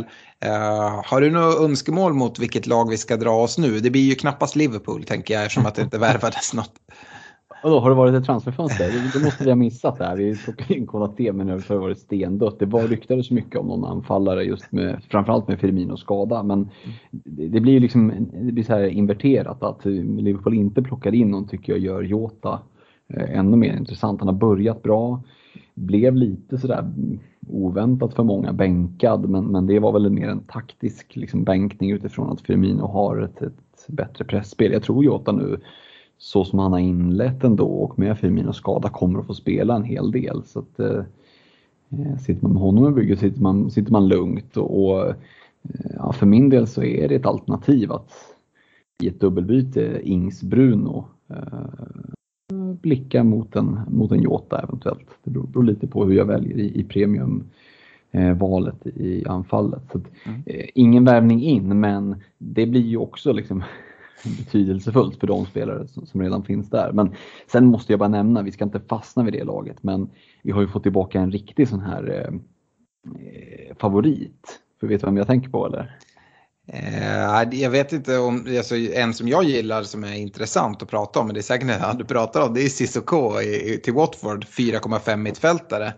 Eh, som, som jag tycker är ett ja, men kanske det bästa 4,5 valet som, som finns att göra. Men jag vet mm. inte om det är Luckman du tänker på. Nej, det var inte Luckman. Jag tänker på någon som är stor och stark. Och så ja, det är Rondon. Ja, det är som det är Rondon alltså. Det är ju en, en helt underbar. Man, försvararna liksom studsade på honom. Som, Eh, nu vet jag, nu ska han väl tänkt som någon form av backup till, ja. till Calvert Lewin.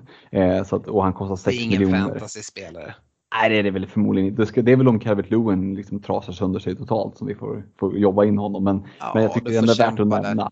Ah, jag tycker ändå det är värt att nämna att han är tillbaka. Det är kul, man gillar ju en rondon alltså. Ja, jag, jag nämnde ju Luckman där, han kommer ju in till Leicester nu.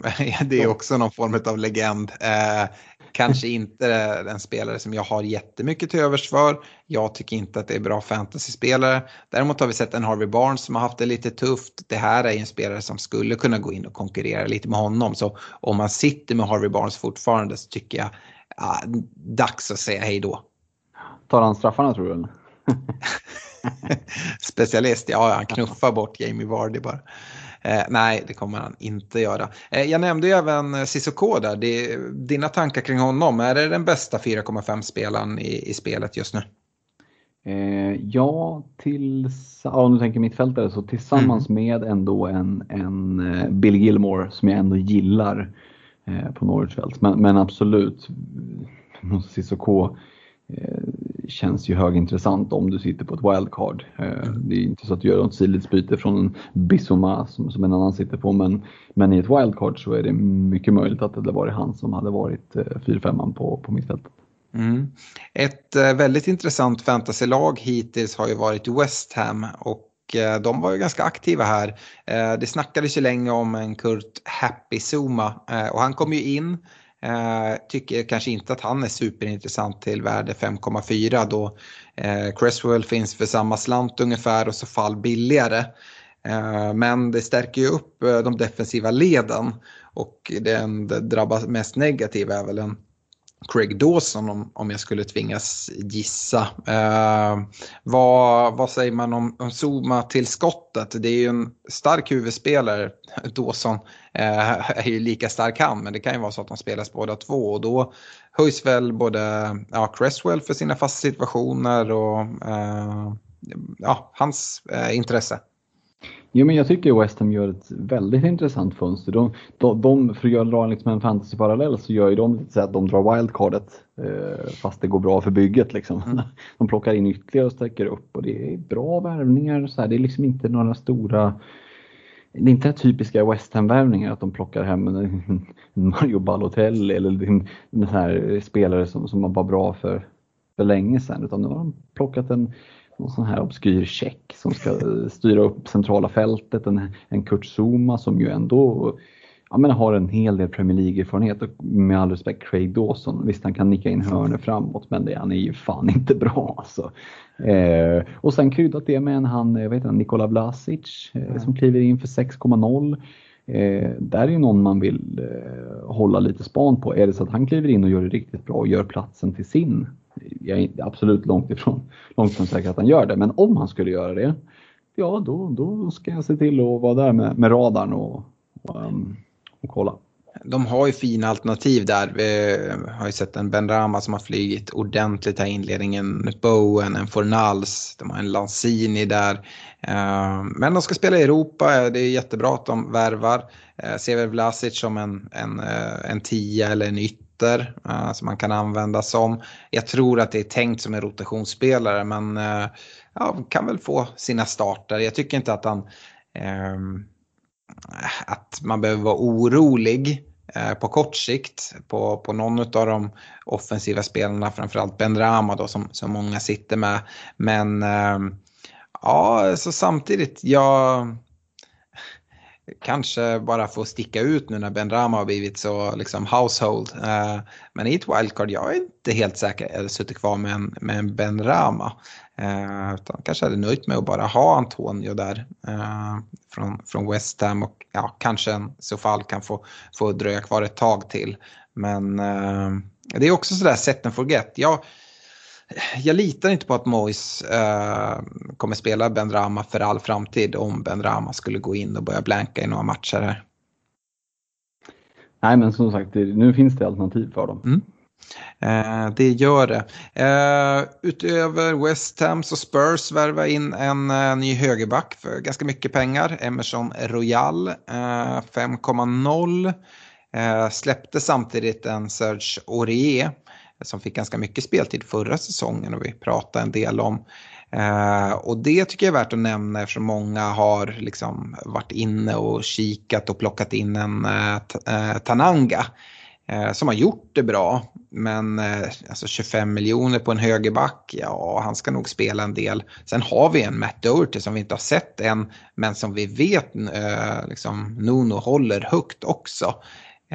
Um, ja, jag, med den här värvningen, jag vill inte säga att man tar in Emerson Royal nu eller sådär utan det är bättre att gå på andra kanten eh, i så fall. Där tycker jag liksom värdet finns i Spurs backlinje i Reguljon då. Men eh, framförallt vill jag flagga upp en varningsflagga för Tananga som, som många har klivit till. Ja precis och nu kommer ju Palace borta som är en bra match men sen är det Chelsea och Arsenal, eh, Villa. Det är liksom inget riktigt flyt här under närmsta tiden i spelschemat tycker jag utan det är väl egentligen först där framåt 12-13 som det börjar liksom lätta lite. Så att, eh, vad det gäller Spurs så tar jag mig lyxen att liksom fortsätta se, låta Nuno sätta den elva han vill spela. Eh, så där tänker jag verkligen ta liksom fördelen av tiden så att, att se hur, hur kommer deras bygge att se ut? För det är väldigt mycket frågetecken, framförallt i backlinjen. Mm. Eh, två lag jag skulle vilja prata om eh, innan vi liksom går vidare, eller du kanske vill prata om fler. Men eh, börja med Leeds. Jag är superglad över att United eh, får så pass bra betalt för en eh, Daniel James. Eh, han går till Leeds nu. Eh, kan det vara så att det påverkar en Rafinha eller en Harrison som ändå vi har pratat en del om? Eh, man ska säga det att det är mycket pengar de värvar in James för och det är en favoritspelare för, för Bielsa eh, som verkligen har liksom försökt värva honom tidigare innan United tog honom också och var väl mer eller mindre eh, klar. Jag tror han stod och hade tagit bilderna med, med Leeds-tröjan och allting så de fick användning för, dem, för de bilderna nu. Ehm, det är inte så att jag tror att eh, vi kan liksom säga hej då till Rafinha nu för att James värvas in. Men eh, det finns ju alternativ och kanske att Rafinha kan flyttas in i en central roll i en 10 och det är inte säkert är positivt för honom. Bland annat har ju Bielsa faktiskt varit ute och sagt det att han framförallt gillar Rafinha på kanten. Eh, men inte utesluter tanken på att använda honom som tia i, i vissa matcher. Eh, hur tycker du att det här är någonting som, som skrämmer dig? Oavsett om du är Rafinha eller Harrison-ägare. Eh, ja, det, det, är klart att det är en ökad konkurrens. Eh, jag skulle säga det när de, när de värvade här att de i kursiv stil verkligen skrev finally på sociala medier också. Så det var ju det var verkligen att de tyckte att det var på tiden. Sen tycker jag att eh, affären mer påminner om när kommunen köpte, köpte 20 meter trottoar av Leksands IF. Men, men eh, eh, jag vet inte, jag är inte övertygad av Daniel James storhet så, så att jag tror att Rafinha kommer att få fortsatt ganska mycket speltid. Harrison har man ju också ändå valt att faktiskt plocka från City så att jag tror att det är Eh, visst, det är mycket pengar, men jag tror James får spela sig till en tröja snarare än att han bara kliver in och tar den. Så jag är inte jätteorolig. Det är klart att man kan, de kan bli utbytta lite tidigare, kanske kan missa någon match och sådär, men eh, jag tror inte Bielsa kommer att börja rotera, framförallt inte Rafinha så mycket. Jag är inte jätteorolig faktiskt kan vi ha lite roligt åt eh, Leeds och kanske rekommendera våra lyssnare att söka på YouTube på eh, Leeds-fansen som skanderade i, i premiären på Old Trafford att, um, att James är alldeles för dålig för att spela för dem. Det, ja, det, det, det är lite surt nu. Den, eh, den åldrades inte så bra så att säga. Nej. Men man ska säga, ja, ja vi, vi, får, vi, vi, får se hur United klarar sig utan, utan James nu. Det är faktiskt eh, de två vinster som har tagits inledningsvis. Då har ju faktiskt James startat. Det är, det är skillnad, skillnad på korrelation och kausalitet brukar jag säga. Ja, eh, Men jag vill nämna det med Leeds också att eh, Även om plockat in James och, och huruvida han förstärker jättemycket eller inte, det kan man ju diskutera. Men, men jag vet att vi pratar transferfönster, men jag vill nämna en Patrick Bamford som ju väldigt mycket faller bort här, för vi har ju diskuterat väldigt många andra bra forwardsalternativ. Mm. Eh, men just med tanke på Leeds himla fina spelschema efter Game Week 4 så tycker jag att han är värd att få en liten, mm. Eh, en liten sån där, eh, och ett omnämnande i alla fall. För där, vi såg förra säsongen vad han kan göra och jag tror att det finns en anledning till varför man inte har valt att plocka in någon ytterligare liksom, Eh, rejält eh, strikeralternativ utan Bielsa tror på Bamford, vi vet att han spelar 90 vecka ut vecka in. Eh, det är också en sån här, apropå icke-värvningar, som, som Liverpool-supporter är man ju ganska bra på att se dem numera. Eh, och där ser jag verkligen det, för att där hade de ju ändå möjlighet att liksom förstärka upp så, men det har man valt att, att inte göra. Mm. Uh, ja, så är det absolut. Och straffskytt, vilket är en bra segway mm. över till det sista laget som jag hade tänkt vi skulle prata om. Och det är Crystal Palace. Uh, och då tänker jag framförallt på Edward som de plockar in från Celtic. Prisad 6,5. Det är en anfallare och vi har pratat om att det är svårt med anfallare. Uh, men han har gjort 59 mål och 26 ass på 107 ligamatcher för Celtic. Då har han även tagit straffar och frisparkar. Um, och det är ingen spelare man plockar in nu. Men eh, det är en väldigt bra spelare. Jag är lite sådär överraskad över att eh, Pallas lyckas eh, knyta till sig honom. Eh, får se om man kan hålla upp liksom, eh, siffrorna i, eh, i engelska Premier League eh, till skillnad från skotska som är en solklart sämre liga. Men eh, det är en bra spelare eh, som har potential. och jag tycker det ska bli spännande. så att det är en spelare som man ändå kan hålla lite koll på, även fast det är trångt på anfallssidan. Ska vi nämna där också att ha ett förnamn som en, som en spelsajt. Bara det. Jag heter Odds On. Det är ju, bara, det är ju riktigt härligt. Jag håller med dig. Eh, det är en spännande värvning. Se om han kan lyckas bättre än vad Mateta gjorde. Eh, mm. Så det är någonting att, att hålla span på. Mm. Vi hoppar över lite värvningar som gjordes till Brighton, uh, Saul till Chelsea och, och, Burnley gjorde några värvningar. Så här, inte, eller tycker du att det är något vi behöver gå in på nej, där? Men, eller nej, vi... det, det, det, finns uh, andra ja. poddar som får grotta ner sig i dem. Härligt. Eh, då har vi hållit på hur länge som helst, men vi ska ändå hinna med lyssna frågor. Eh, och tänkte faktiskt börja med att det har redan börjat sippra in de här anonyma frågorna. Så här, här är en som har två eh, frågor som han väljer att vara anonym. Eh, skickade ett privat meddelande.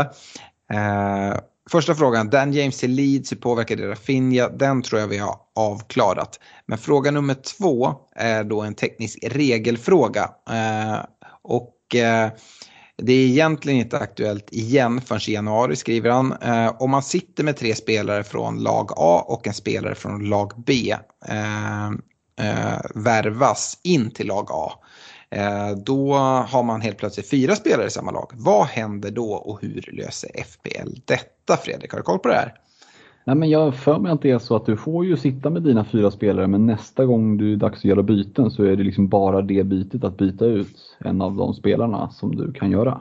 Ja, det är precis så det är. Att, eh, det går hur bra som helst att ha fyra spelare. Problemet är att du är låst med bytena. Så det är nästan liksom en, en eh, det är ju en, en svaghet eh, skulle jag säga. Eh, att hamna i en sån situation. Eh, så att, ja, det är väl, det är väl mer så. Eh, ett lag vi inte har pratat så mycket om eh, här. Sofia Olsson undrar vad vi har för tankar om att satsa på någon Arsenal-anfallare. Med tanke på deras spelschema eller kommer deras nedgång att fortgå? Ja, alltså jag, jag känner mig tveksam till, till Arsenal-tillgången. Jag tycker inte att, eh, eller så här, jag tycker att det finns andra eh, spelare liksom i deras prisklasser som är betydligt mer intressanta. Och, och ska vi vara helt ärliga nu, det ska vi såklart vara, så, så är det ju inte jättemånga spelare i Arsenal som har, röner ett stort fantasyintresse. Liksom, Aubameyang och Lacazette känns ju iskalla liksom och, och Ödegard har inte visat någonting än. Det skulle kunna vara en Ödegard för 5,5 eh, om han visar sig att han kommer igång. Men jag vet inte om han är den poängspelaren och då, mm. då nej, jag vet inte. Det känns, intresset känns svalt från min sida. Har du någon annan som du Alltså anfallsspelare i Arsenal helt ointressant tycker jag. Uh, däremot tycker jag att en Tierney uh, finns intresse för. Har ju till och med sjunkit i pris till 4,9 tror jag. Uh, och det är en spelare jag skulle kunna överväga att plocka in. Jag håller fortfarande Semedo högre tror jag med hans spelschema. Eh, som också är prisad 4,9. Men skulle kunna gå på båda i ett wildcard eh, för min del. Eh, så Tierney är nog den enda egentligen som skulle kunna leta sig in uh, som det ser ut nu. Jag tror ju att Arsenals defensiv kommer att skärpas till här uh, på sikt. Dels med ett lättare spelschema och dels med att en Gabriel kommer tillbaka som får spela ihop sig med en Ben White som har varit frånvarande en del här och kanske även att en Partey kommer tillbaka och får spela eh, på centralt mittfält. Så att eh, eh, det kopplat till Tiernis också offensiv och intresse där så skulle han kunna vara, vara någon att, att kika mot. Eh, Fredrik Tinglöf eh, hör av sig, eller Tinglöf. Eh, jag undrar om det är värt att gå minus 8 för att byta ut Bruno, Callum Wilson och Pukki mot Ronaldo, Antonio och Emboemo eller Gray eller någon annan 5,5 mittfältare. Och här kommer vi till det här som jag pratade lite om. Ta minus 8 för att plocka ut Bruno mot Newcastle. Eh, de övriga två spelarna är ju också liksom, ja men det är inte problemspelare att sitta med Timo Pukko och Callum Wilson. Nej det är det inte och, och nu var vi pratade om att minus 4 blev ett smalt fönster att räkna hem. Eh, minus 8 då, då står det liksom knappt ens på glänt. Eh, då ska du ha en jäkla liksom full träff för att du ens ska gå plus i det. Eh, för som sagt, det, det är ju långt ifrån förvånande om Bruno Fernandes är den som tar mest poäng i nästa Game Week. Eh, ja, jag tror inte att han kommer göra det. Men trots det så tycker jag inte det är läge. Om du verkligen, verkligen vill göra det här, kolla igenom ditt lag i övrigt, kolla vilka uppgraderingar du skulle kunna göra om du hade helt fritt med transfers och fundera om det kanske är läge att dra ett wildcard om du så, så gärna vill gå in på det här. För till exempel, om han nämner en spelare till som man skulle ta in skulle vara Antonio. Jag håller ju Antonio superhögt. Eh, skulle ju till och med han kunna blanda sig i en kaptensdiskussion här till, till Game Week 4 utan att skoja. Eh, så ja, alltså om du kollar på ditt övriga lag, tycker att du har lite problem, ser lite andra spelare som du är sugen på och har möjlighet att, att kliva in på då. Ja, det kanske skulle kunna vara wildcard-läge. Jag tycker inte att minus 8 är någonting som som jag personligen hade, hade kikat mot överhuvudtaget i det här läget. Um, Ja, eh, fortsätter med wildcard-frågan då. Kenneth Berg säger det, om ni hade aktiverat ert wildcard under detta uppehåll, hade då valt av spelare påverkats av att Europa och Champions League snart drar igång? Finns det lag som anpassar sina startelvor i ligan mer än andra med detta i åtanke? Om ja får ni gärna diskutera vilka och varför. Det är en ganska stor fråga Fredrik. Mm. Men eh, självklart behöver man ju ta Europaspel i beaktande vid, eh, vid byten, både vid ett wildcard eller vid, vid övriga byten va? Så är det ju. Då får man kika lite på de lagen som spelar Europa och hur ser trupperna ut. Ta ett Liverpool till exempel som ju nu inte värvar in någonting. Ganska tunn trupp, speciellt eh, framåt. Ja, så nu med Firmino skadad och ska Jota spela där. Sen är det jäkligt tunt bakom. Ehm, så ja, men definitivt någonting att hålla koll på. Sen tror jag vi är fortfarande ganska tidigt i säsongen. Ehm, så jag tror ju ändå att eh, ja, men de här allra bästa spelarna kommer att spela väldigt mycket. Svårt att se att man liksom, då ska det vara att man kommer tillbaka oerhört sent från en samling eller så. Men annars räknar jag med att ha de, de större pjäserna på plats för det mesta. Mm. Uh, jag, jag, jag håller med. Uh, David Gustafsson hade en riktigt dålig omgång här. Uh, sitter med två fria byten och har bestämt sig för att Harvey Barnes nu ska ut. eh, sen så tycker han även att det är dags för Ings att lämna, så det låter väl som vettiga dubbelbyten att göra. Eh, men han sitter också med Bruno och undrar om det är värt att ta minus fyra för Ronaldo. Det kanske vi har avklarat, men eh, Barnes, Ings, eh, ja, vi har ju pratat om lite alternativ här och här finns ju eh, verkligen det här minus fyra läget för Ronaldo och plocka Bruno eh, med också, tycker jag. Eh, det, här kanske det kan vara ett alternativ när vi pratar minus fyra och i den här situationen. Um, men uh, ja, hur, uh, hur resonerar du? Uh, skulle det kunna vara så att man till och med kan undvika minus fyra genom att uppgradera Ings till en Ronaldo finns det någon möjlighet tror du att få ihop det genom att plocka ut, ut Barnes och gå på en 4-5 i Cissoko eller eh, Gilmore? Ja, det beror lite på. det. Om du sitter med lite stål av banken så kan, så kan det funka. Mm. Eh, men, men, jag tycker också att man ska kika lite på vad är det liksom Ja, men vad är det man får in för, för mittfältare om du väljer att växla upp en, en Danny Ings till exempel. Eh, ja, men som en Calvert Lewin, då får du kliva ner något från en Barnes. Men eh, Ja, vi har ju varit inne på det här segmentet runt 6 miljoner plus minus. Det finns ändå bra spelare där. Jag är helt övertygad om att det går att hitta någon där som man känner att ja, det, här, det här är en, en tillgång som jag gärna sitter på, eh, inte bara en vecka. Mm. Vi har ju pratat om spelare, både i liksom Barnes och Ings där runt omkring, både lite uppåt, lite neråt för, för de spelarna. Så att det finns ju många bra alternativ. Eh, jag vet inte, jag känner mig inte riktigt bekväm med att säga den här spelaren, ta in honom. Utan jag gillar mer när vi får, får förslag, vad tycker ni om de här? Jag vill inte välja byten åt, eh, åt våra lyssnare. Eh, där ska man gå på egen magkänsla. Men vi pratar en hel del om, om olika spelare som, som vi gillar. Så det kan man ju eh, li, lite jobba med. Eh, Mm, Mikael Öhman nämner Adama Traoré för 6,0. Vi har väl pratat lite om honom. Det är en chansning, men det kan vara värt det. Um, Robert Jonsson, han är rätt nöjd med sitt lag, men sitter utan Ronaldo och Lukaku. Det är väl ganska många som gör. Uh, hans plan har varit att vänta med wildcard till Game Week 7. Men frågan är, måste han uh, dra sitt wildcard nu för att byta in Ronaldo? Det måste han väl inte va? Nej, nej, nej, det måste man absolut inte. Och vill man jättegärna ha in Ronaldo så brukar det ju ofta gå att lösa. Sitter du inte på någon av dem sitter du förmodligen på Bruno. Eh, och då eh, gissningsvis eh, så kan du lösa det med, med ett dubbelbyte om du nu verkligen, verkligen vill gå för mm. eh, Marcus Bergdahl Johansson, han undrar vilken som är den bästa backen och skriver inom parentes förutom Trent. Bra där Marcus. Eh, och målvaktsvalen nu för omgång ja, säg 4 till 9. Eh, jag slår ju ett stort slag för, för Wolves. Eh, där. Jag älskar ju Semedo. Eh, kanske inte hade gått på både Semedo och Sa. Men antingen gå på Sa eller uh, Semedo. Det skulle jag verkligen rekommendera. Mm, ja men verkligen så, var inne på, på Eh, målvakten där också. Jag tycker att Meslier eh, är också ett väldigt bra målvaktsalternativ.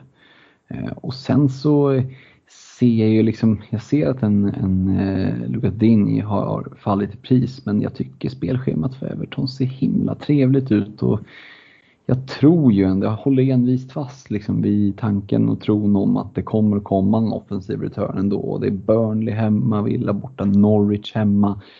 Eh, visst, sen har United borta men sen är det två raka hemmamatcher varav en mot Watford. Så jag eh, tror att en, en Dini kan eh, smyga med här nu och nu är det uppenbarligen då många som har sålt honom eftersom att han eh, sjunker i pris.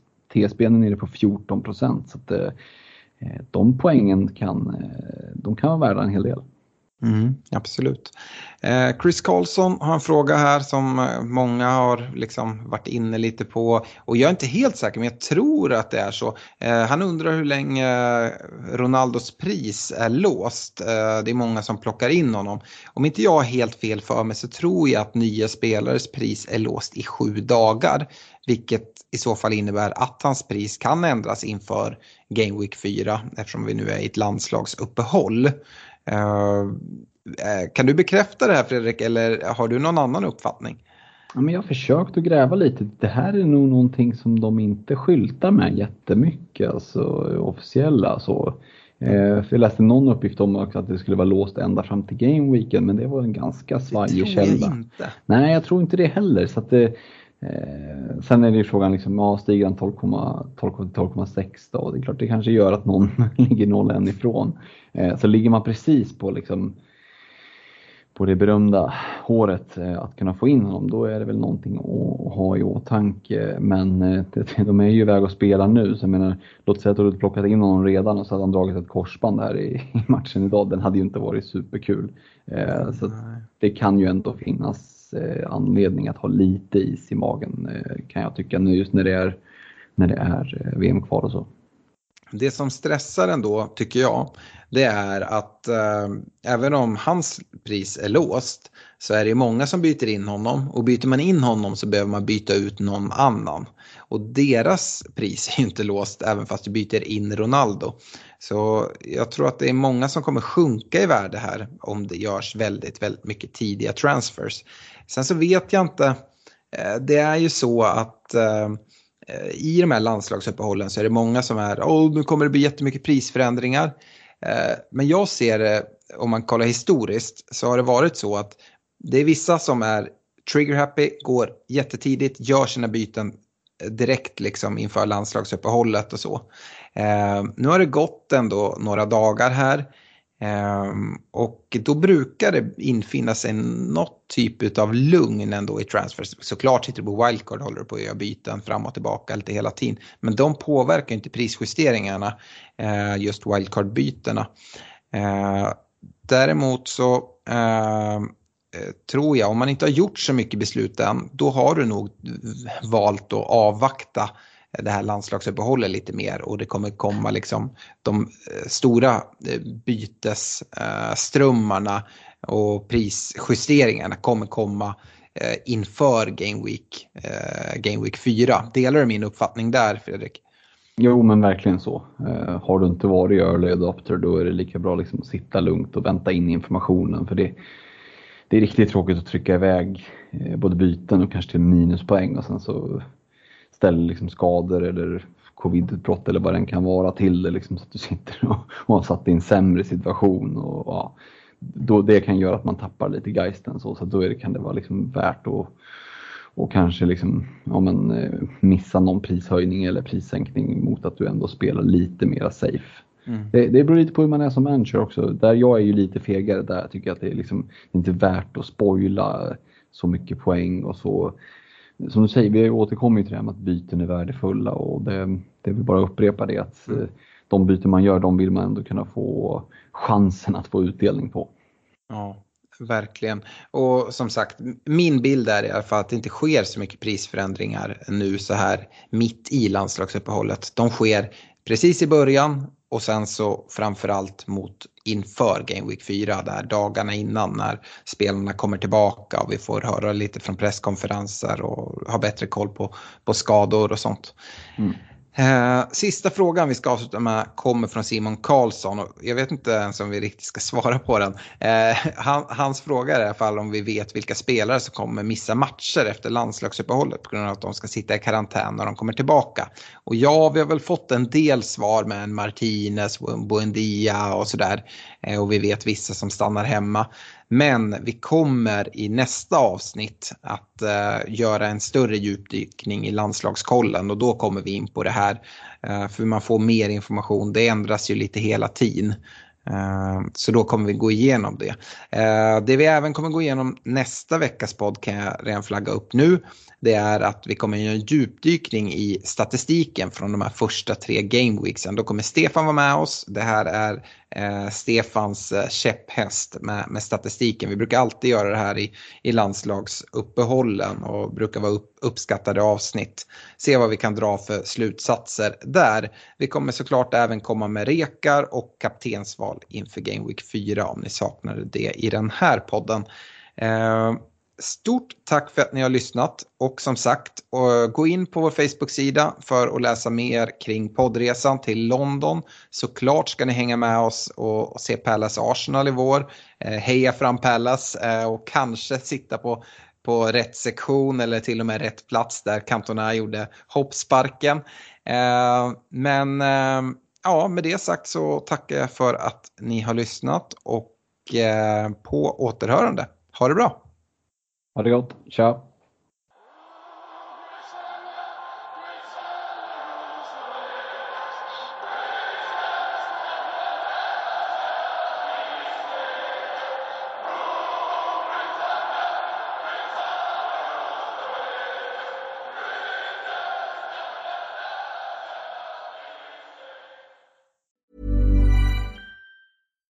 Deserves the best, and there's no better place to shop for Mother's Day than Whole Foods Market. They're your destination for unbeatable savings, from premium gifts to show-stopping flowers and irresistible desserts. Start by saving 33% with Prime on all body care and candles. Then get a 15-stem bunch of tulips for just $9.99 each with Prime. Round out Mom's menu with festive rosé, irresistible berry chantilly cake, and more special treats. Come celebrate Mother's Day at Whole Foods Market.